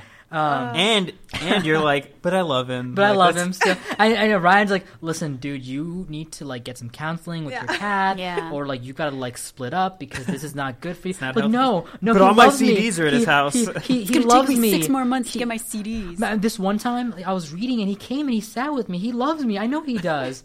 That one Just time. kind of bring He it out of me at him. night, Dude, It's you there. The love is there. You know what? It's just like a battered relationship, only in the sense that you know they say that like you know you're bad to that person the whole time, but you do like small gestures of kindness to like make them feel like you're loved. Yeah. Dude, that's what my cat did. He abused me, and then he would be nice to me while I'm reading a book, and I'm like, oh, he he loves me. Dude, I had a really terrible relationship with my cat. it's all washing It's over all him now. coming The over me now. realization. Courtney, do you have a, Welcome story Nutritious you want to share Yeah, with us? um, yeah. So I kind of have two things because Okay. one led into the other, and I think it's pretty interesting. So um, I listened to this podcast. It's called "There's No Such Thing as a Fish." How dare you? I know, I know, I know. But I was listening to it before I started on this one. But um, the whole premise of the show is they share these facts or whatever. Um, and so one was really funny. I'm just like, oh my god, I've got to find a way to use that on here. So there, it was. The fact was about otters, and uh, the guy was saying that the Zoro, Zoroastrian people, which is ancient Persia, Right. they um, otters were sacred so sacred. And um, i was trying to do i wanted to do my story on this but i couldn't really find enough information but I, with the podcast and a little bit of i was able to find something. But they believe that um, the spirits of a thousand deceased dogs are reincarnated in an otter A thousand dogs or one otter? a thousand dogs cute. in, in an otter so that's why and so they they greatly um, you know, they love dogs Dude, I love the fact that they love dogs so much That They're they were like, that thing is sacred because that thing. is yeah well because that's a water dog. a Yeah. Yeah, it's a water Yeah. dog. Uh, Otters are a water dog. So, um, so if you were if you killed an otter, which is sacred, these are thousand dogs. That's these are up. some of the things that you would have to do. I don't know if this was you had to do all of these or it was just some of these. I'm not really sure where, but these are the penalties for it. You uh, there or there are 18 possible penalties. You had to kill 10,000 frogs, What? kill 10,000 What? snakes. Wait a That's minute. So they're like, how dare you kill a thousand Yeah. dogs? Go kill ten thousand of these other things. no, wait, there's more. So all of these you have to kill 10,000 frogs, 10,000 snakes, By the way- 10,000 worms, Ten thousand is a huge and number. 10,000 lot. corpse flies, which I don't, the guy didn't know what corpse flies was. I didn't know and I didn't look it up. So we'll just say 10,000 corpse flies. Wow. I'd go for that. So option. wait, They're flies. but it's not done yet. You would have to carry 10,000 loads of cleansed wood to a sacred fire. You would lose all your wealth, have to give up your land and property, and give up your daughter to godly men. And these these are some of the penalties if you killed an otter. One otter. Wait a minute. They were like, we fucking love dogs. Yes. Okay. You know what? This is a thousand dogs and this one sea dog. If you kill this fucking thing, your daughter's gonna get pregnant. godly men. That's fucking By, crazy. by the way, though, it does. Eh, I actually kind of believe it, considering the patriarchy of ancient times. Yeah. That they're like, well, dogs are way more important than women. Clearly. Mm. okay. I mean, But still, it's a bit. I Yeah, mean, no, no, no, it is. You're already losing your property Yeah. and your wealth. You have to do. You have to kill all these frogs and Carry a lot of wood. Carry a lot of wood, and now you have to also give up your Now your, your daughter, has to suffer. Your daughter has Thanks, to suffer. When they, so when they said give her to godly men, godly men. it means to be. Uh, I mean, taken- what do you think that's for? I, I thought it was marriage for a second. It could be. I men. mean, She's married Oh, to a bunch true. of men. just That's she had to just be given to godly God. men. I mean, I don't know. You know how godly are How they? godly are they? Yeah. After Yeah. doing Maybe, that. guys, maybe They're- we're wrong. Maybe she Maybe. just has to like work at the church now. Yeah. Yeah. Oh, that, maybe that could that's- be- yeah, like she Yeah. turns into like a nun or something. Yeah, yeah. You know, Just for the summer. It, it's a Just- summer nunship. Hashtag summer nunship. there you It's a good one. So that that the one I think the one thing I understand the least is killing. Like, why are you killing more animals as Yeah. a punishment? I, I don't know. Yeah, that's for- just what like, it oh shit! You know what, I killed this otter. I I'm- gotta go kill ten thousand I'm frogs willing to bet it's because each frog and each uh, what's the other it's animal? a, it's a cat soul. Worm. It's a cat soul. It's a thousand cat souls, and Oh, they're just like, like you know, we can't find ten million cats to kill. We're gonna kill ten thousand of these things that they equal ten million Frogs, cats. snakes, worms. Yeah. You gotta level the. I can't imagine scales. trying to find 10,000 worms. That seems. I mean, ten thousand of flies. anything. That's a lot of. Flies. A lot. Yeah. Well, so that I was trying to Well, at least to we find, know exactly how many dog souls are worth. Yeah. And Yeah. frog souls. Yeah. Yeah. Yeah. It's a very specific number. Hey, that that value system will come in handy at some point. I'm Right. sure when we need to measure dog souls. when, when we have to sell bird corpses. Yeah. and- you know, Travers would have found that. You know, it, it- knowing Travers, he would have been like, "Can I buy those frogs and those Yeah. flies and worms?" I'll All- trade you all of these for one otter, so I can sell it to a Rothschild.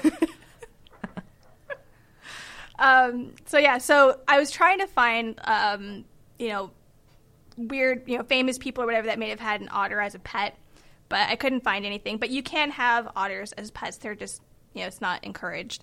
Um, but that led to me looking up, you know, weird pets that people may have owned throughout history. Um, and one that I found was that Lord Byron.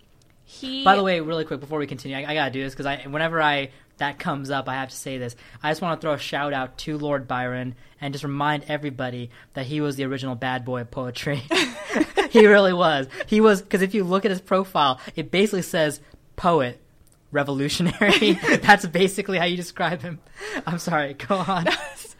uh, he he loved animals, um, and so some of his uh, pets that he had, um, he, they even call it. You know, he had a large menagerie. His it had numerous dogs and horses, a fox, a parrot, a crocodile, a honey badger, Dude, Three that is geese. Yeah, that's that is tough. asking for some trouble. three geese, a heron, and a goat with a broken leg. Dude, A heron. The, the, it's a, A bird, heron. right? It's like a crane-like bird, right? Yeah, I Okay. believe so. Yeah. geese are the honey badgers of the bird world. Yeah, so they Those that's- are terrifying. I know. he has some pretty fucked up animals. That's crazy. You, you know, it is. It's- It's because you know it started out with dogs and horses because that's the poet in him. But the warrior in him is like, I need, I a need honey, a badger. honey badger and three geese. Nobody's breaking into here. Yeah, no, well, and that well, what he's mainly so aside from that, what he's mainly known for is when he was um, a student at it was at Cambridge. They wouldn't allow him to have um, dogs. There were no dogs allowed. So he's like, "All right, it's in the rules. There's no dogs allowed, but I'm going to have a pet."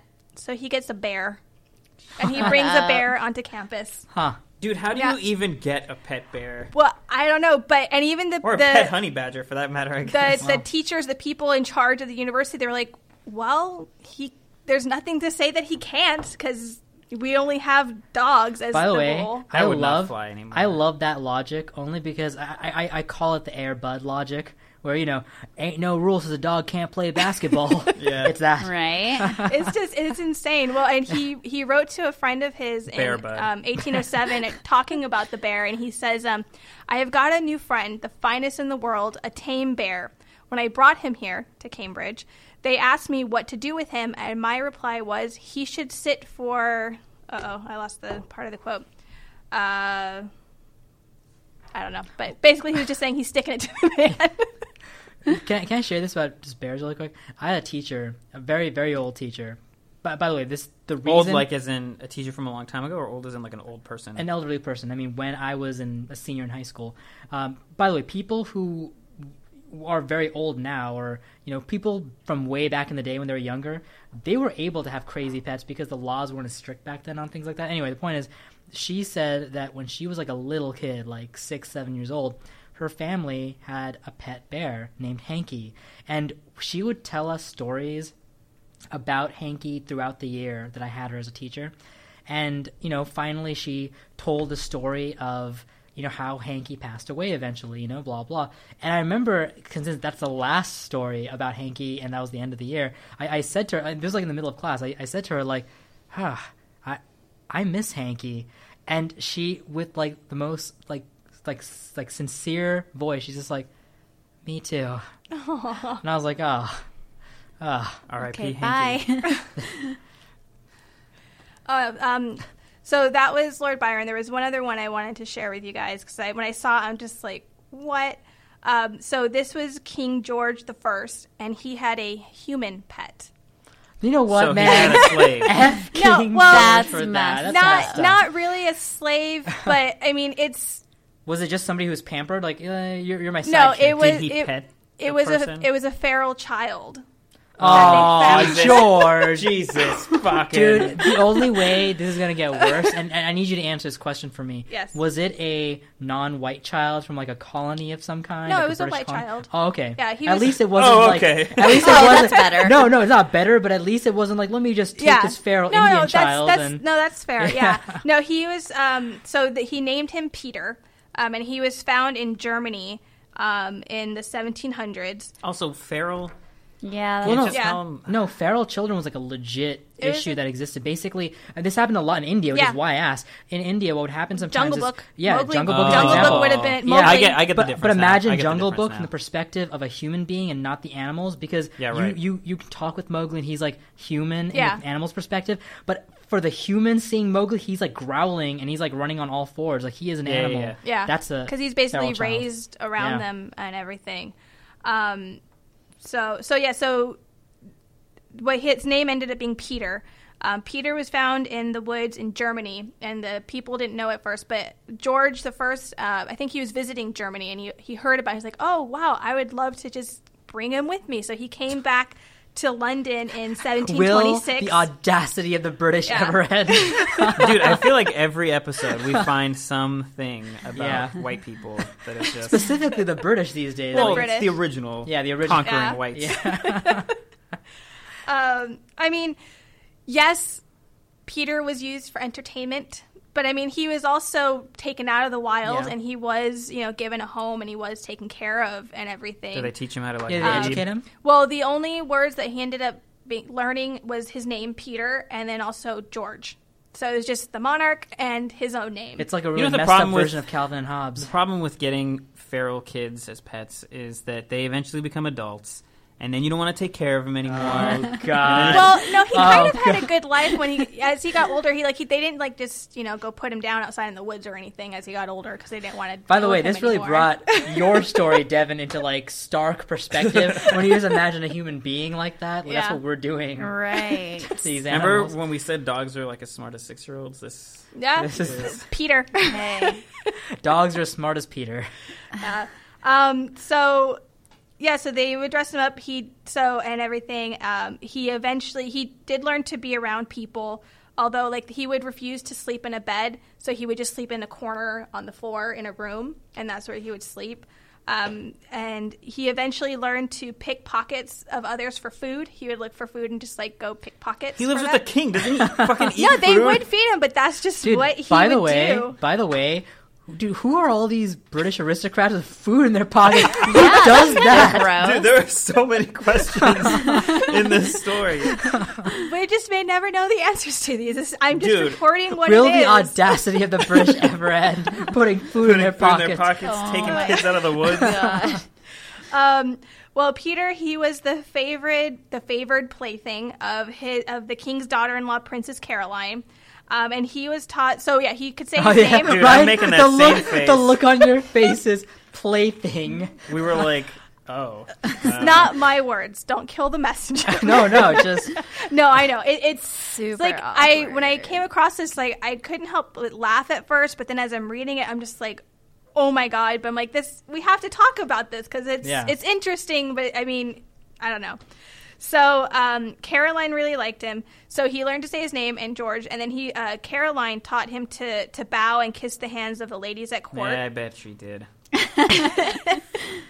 um, one of the uh, I don't know who Lucy is, um, but this, she said the first time he saw someone removing stockings, he was greatly upset, thinking that the ma- that man was peeling his own skin from his leg, and so that's just to demonstrate that he was having a hard time fitting in with civilization. But he was there. was he wearing clothes? Like they, they- I'm he did sure wear they he did. did wear clothes. I feel yeah. like they you know, have he did that, wear yeah. clothes, but he's still. I mean, this is all new for him. I mean, he's been in the wild, Yeah. you know, for however long that he was.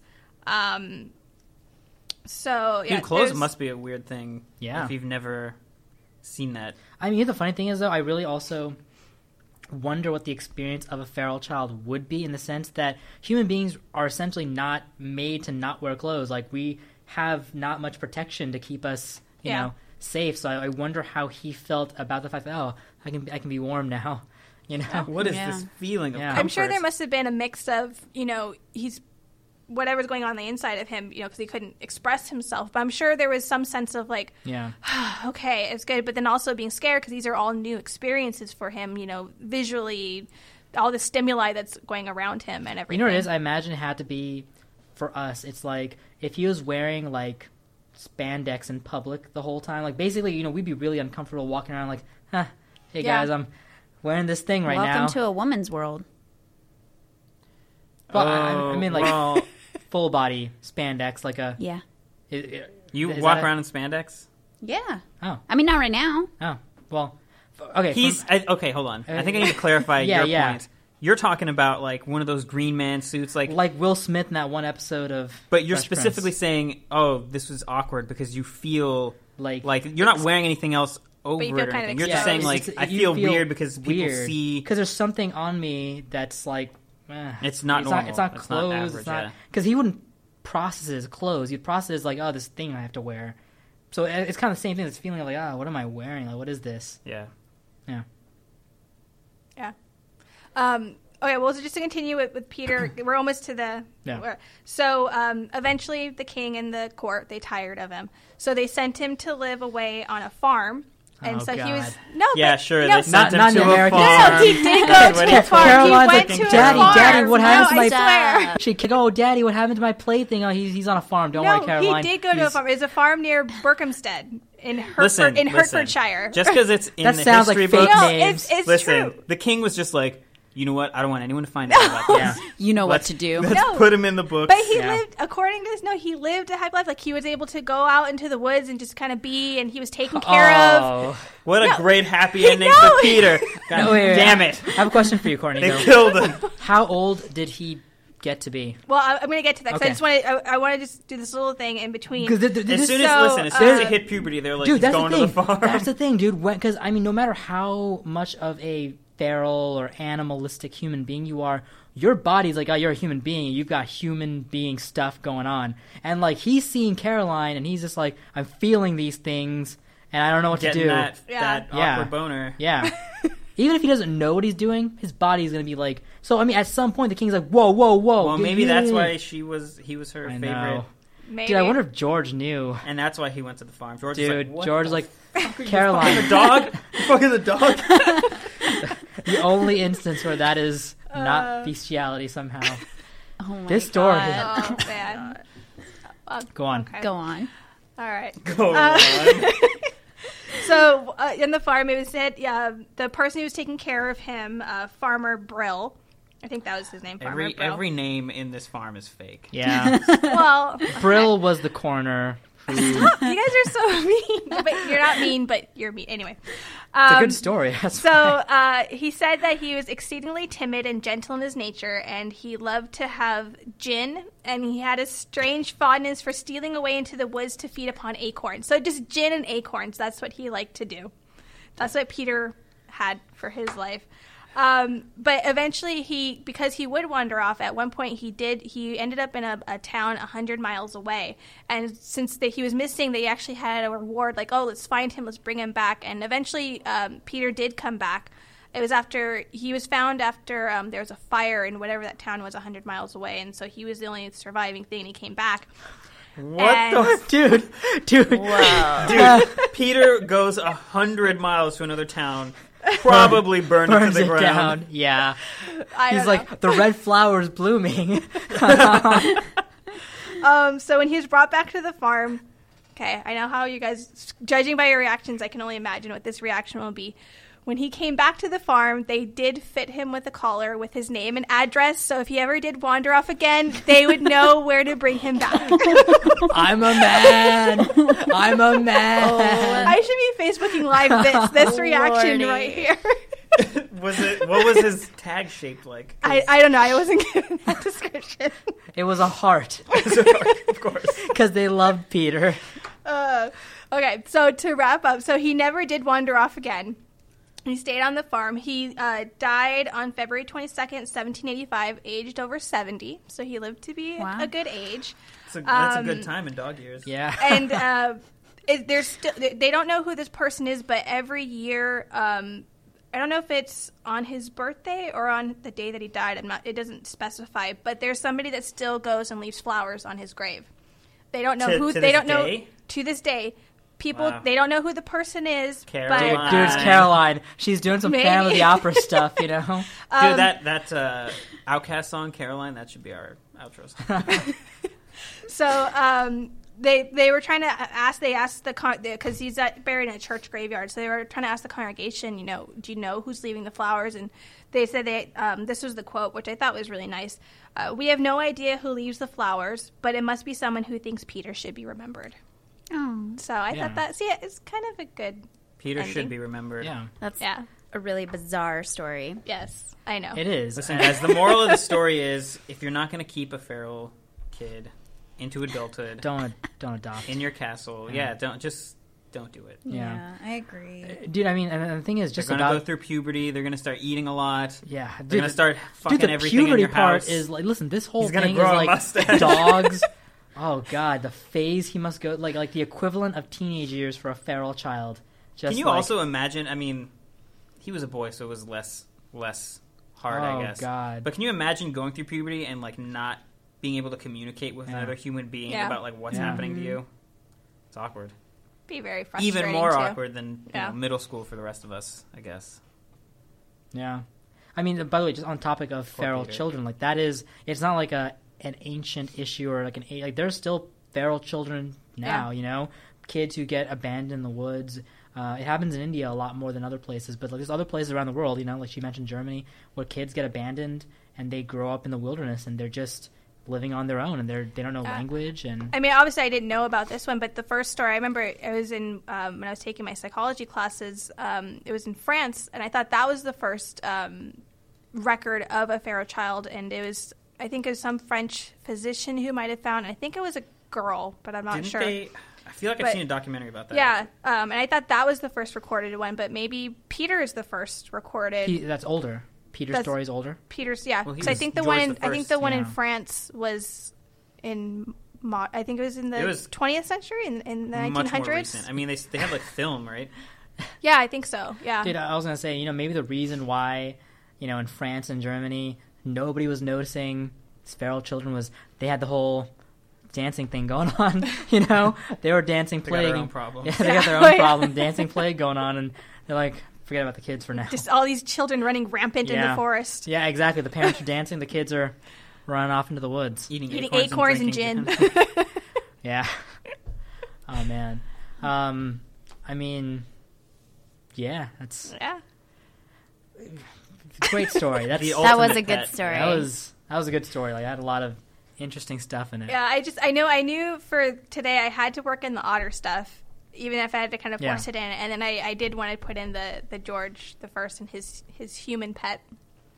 So Yeah, By, that's by the way, I, I don't know what would be better the the hashtag of um. What did I say? The nun nun nunship. oh yeah.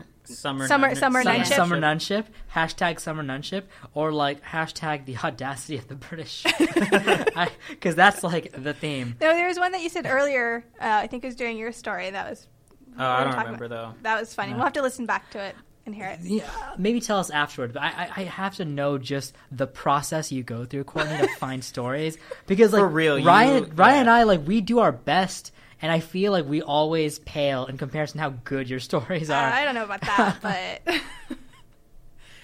if you want the honest, I'll, like, I'll come clean right now. If you want the honest truth, I procrastinate, and I, I do it at the last minute. I work better under pressure, Mm-hmm. and I, I, I mean, I have ideas, and I let it kind of percolate in my mind, and then we actually sit down and look up And then stuff. the day of, you're like, all right, yeah, This- looking yeah. it up as we're in here, like someone else is talking. Just Yeah, just slowly no.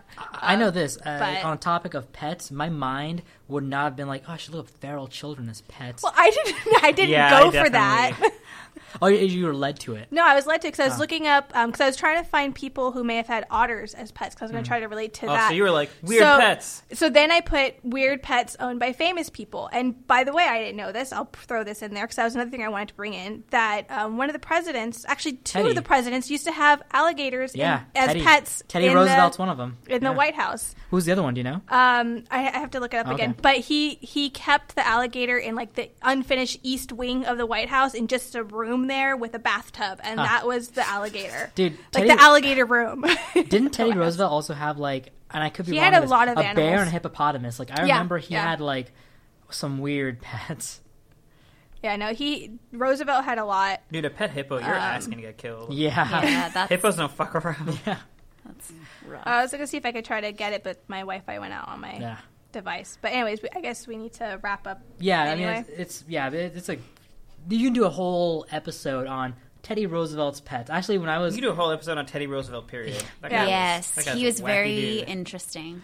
the uh, as soon as when I was researching the topic of pets, the first thing I wanted to do was actually Teddy Roosevelt's pets, but this Stephens Island wren thing That Mr. called that called out to you. Yeah, Yeah, was that- drawing you to it. that was yeah, genocidal cats is kind of my my forte. That is your. That was your that Yes. is all your experience. Yeah. With pets. I, I've never known a cat to be gentle with me, so I Maybe that's why you like Boo so much. yeah. I mean, he's the first He cat. does, he's not really gentle. He just tolerates you. He just kind of Yeah. like. eh. Dude, there's one time where Hey, I was sitting on the couch, we're watching Netflix, and Boo just jumped up in my lap and like just curled up on my lap, and I was so like elated. I asked. I think Ryan. you almost cried. I, I asked Ryan, dude, take a picture of me, please. Take a picture. I need to have this forever. You Yeah. like my cat? She's super sweet. Yeah? Yeah, she loves everybody. She's super cuddle bug.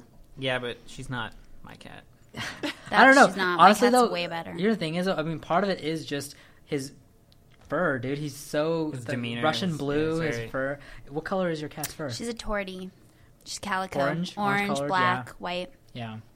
Yeah, I wanted a. Um, I've always had tabbies my whole life, so I was like, I want a cool looking cat.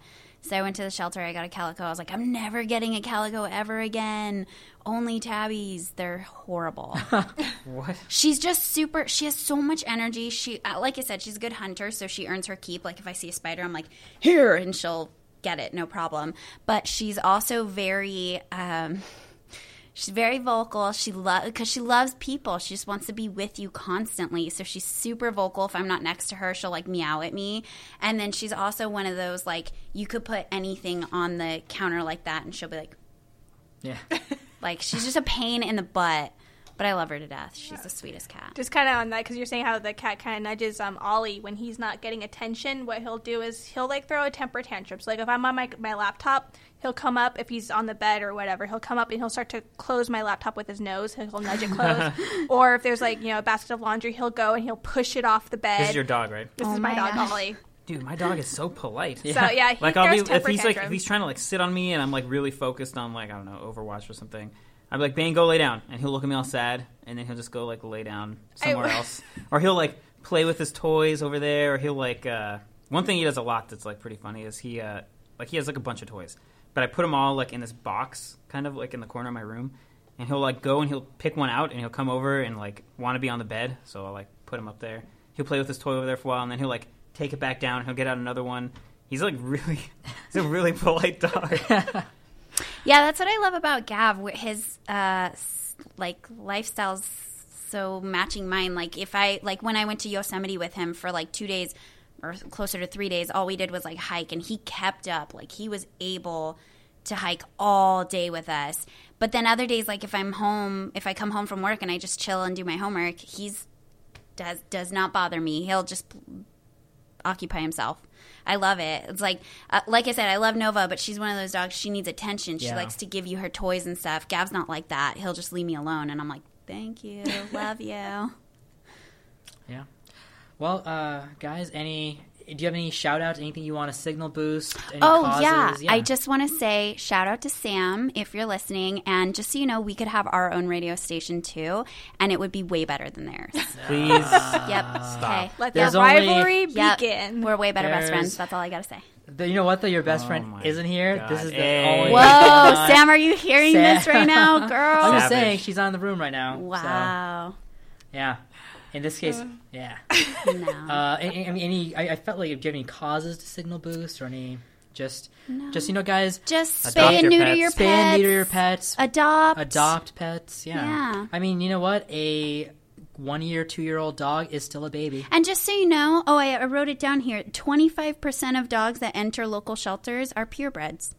So just because you want a specific breed, like even Russian Blue, I guarantee you, you'll find some sort of rescue or shelter Dude. that has them. By the way, both of my pets, Smokey and Sam, they were rescues also. And Sam, he, we got him as like a puppy, but like he, I've never seen a dog of that variety because, like I Mm-hmm. said, he's a beagle and a dachshund. I've never seen that combo, and he looks like he's wearing a tuxedo because he's black, white here on his chest, and white That's awesome. paws. So like I don't know, you can Nice. find really Yeah, wonderful pets there. Yeah. Also, uh, purebreds are like pretty unhealthy compared Uh, to absolutely. Yeah, when it, in terms of, which is why I'm hoping Gav lives a lot longer. I'm just hoping he doesn't have any of the genetic. Like I said, labs very characteristically get cancer. And dude, don't German shepherds have bad hips or something like that? Very, very. In fact, even Nova, she, she, Sam's worried. She's like, I want to get her on glucosamine or something because of the hips. I mean, um, uh, Dachshunds back problems. I mean, uh, Dobermans neck problems. They, they all have these characteristics um, in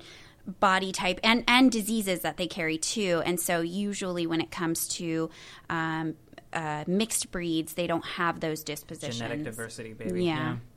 Not so much inbreeding. Yeah. Yeah. Yeah. Courtney, anything you want to? Um, nothing for me. Um, I realized I didn't do it last show, but um, you guys, whoever our five listeners are, or anyone Our else, one uh, person. our By the one way, live- I know, I know who it was who was watching. It was Aaron. It was Aaron. Oh, So he made a comment on it already. Okay, Oh, okay. okay. Cool, cool, cool. Um, thanks, But Aaron. yeah, get in touch with us on Facebook, uh, Twitter at Ryan and yeah, tweet at us. uh, tweet at us. Our email is Ryan and Noosh are dead at gmail. Dude, you know what our, our, our show bird is? It's the, the Steven Island Wren.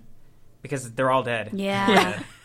that's that's true. good. That's That's good. our that's our show. So that's how you tweeted us. Just Yeah. tweet. Uh, we just get a bunch of bird images of bird corpses. Oh god. um, This is turning fast. yeah. Well, Yeah. by the way, also if anybody, Oh, I want to make a shout out Go. to your dad, who loves my dog. Oh yeah, dude. Yeah. Dude, surprisingly, me being someone who listen, I I love his dog too, but I'm, I'm the kind of person who loves his dog from a distance. Like, hey, don't, dude, he will don't- pet my dog. Don't get too close to me because, Because his my dog, dog wants- poops, and then he wants to lay on my. oh my god, everybody are you poops, serious? Yeah, but Dude, Smokey shit in your bed. I know he did. He, he shat in my bed. He got. That's how much of an aggressive cat is. He's like, I'm gonna shit wherever I want, and he'll shit on my But bed. you can't pet and you his were like, "Oh, Yeah, what Smokey," the but I still heck? love you. No, but he's in an abusive relationship with Smokey, That's how- so he justified Oh, it. Dude, Man, that's do, do you know true. how much? Do you know how much my dad, when Ryan brought his dog to my house, how much my dad loved uh, Bane? Dude, your dad wants a dog so bad. my Bane ran to the house, and my first thing was, I was like, "Oh wait, Ryan, be careful, just in case he doesn't like poop in the house or something, or poop and pee in the house." And my dad's like, "No, no, no, it's okay, poop and pee anywhere, it's okay." Just, Your- just dude, go." your dad was encouraging, He- and he he, was like, "No, no, "Oh, go pee pee anywhere," anywhere. and he was like, just Pee- pee-pee anywhere, him. yeah, he- Fucking, I should bring Bane over again. Okay, I know we're trying to wrap dog. up, but I just want to share this one quick story. Yeah. So my dad, um, like we did have dogs every once in a while growing up, but my dad was just like, no, no dogs or whatever. I mean, like he once, at least the way I heard, I don't know if it's true, but he once broke off an engagement with a girl before he married my mom because she let the dogs on the bed. Jesus. Okay. Whoa. So, but there, Your dad's a hard man. So, but, but, so now when we got the, the three Now boys, he's living in a house with. when we got Right. the three boys, well, and then one other thing. So when we got the three boys, he would come over to the house just to see the puppies. Not even us. He would come over just to see the puppies, and we would bring them over to his place. Like he, this is a, a sixty-year-old man. He'd be on the floor with the dogs rolling all over him. That was your dad. that was man. my dad. and, and it was just shocking. And then when, because he'd always talked about getting a dog, but he never did. So finally, we just we ended up. I can't go too much in the story. But we ended up just bringing a puppy over to him, and she just kind of waddled in. And then from that day, my dad's just like, that's his dog, Daphne. That's her name. And when my sister would call him when he still had her as a puppy, he'd be like, "Shh, I just put her down. I gave her warm milk and honey, and she's trying to go to sleep." And he would let the dog sleep on the bed with him. Like Daphne is his world now. Dogs are the best. the best. Um, only So, shout yeah. out I have is if anybody's interested in being a guest, sh- uh, email us, tweet at us, uh, message us us on know. Facebook. Let us know because we're always looking for guests uh, outside of just our normal social circle, which is running out quickly. Guests, or also if you have any ideas Yeah. of topics you'd like us to, to talk about or anything like that, you know, just, just let us know. Uh, Devin, we'd love to have you on again sometime. Oh, you know, thank you. Thanks Uh, for having me. Yeah, it's it's been great. I don't like the drive, but uh, But you you No love us. does. It seems I love you guys denominator so much for that I might come out again Okay. someday. Okay. Aaron will not. Aaron will not. He will is- never be back here again. We died a little bit when he said that. I almost didn't the- tell you. Why? Uh, 'Cause of Noosh. Noosh walked out, and uh, it was just me and Aaron in here. Because of the drive? And I was like, "Oh man, that drive was terrible." And he was like, "Yeah, it was." And I was like, "I wouldn't, I wouldn't make that drive to come to school here, or whatever." I don't remember what my comment was. Yeah, And he was that's like, bad. "I wouldn't make that drive for fucking anything ever again." And I was like, but that was Thanksgiving weekend. Yeah, that's "It was it worse. was really it was, bad It was last worse. week. Aaron, please come back." Devin, tell tell him it wasn't I'll tell that him. bad. Yeah, he literally um, Facebooked me last night or, or yesterday, and he was like, uh, go, "What did he say? Like, good luck with your impending doom." and I was like, "Why does it have to be impending doom?" And he's like, "The radio show." I was like, "Why does that have to be an impending doom? I don't get it." Yeah. Well, guys, uh, great episode. Good times. Uh, let's go ahead and uh, what's the uh, what's the song gonna be? Uh, I'm a dog and I like socks. by by who? I don't care. By a dog. That's all that Well, matters. okay. Well, the band is called, according to this, Psycho Sticks. So, all right, guys. Hey, thanks for joining us, and we will see you next week on our next topic. Take care. Ryan and Noosh are Dead is made possible thanks to KDHR, the student operated radio station of California State University, Dominguez Hills. For more information about KDHR, please visit www.kdhr.net. The intro song for this show is Space Ace by Blind. This music is made available thanks to Overclocked Remix. For more information, please visit ocremix.org.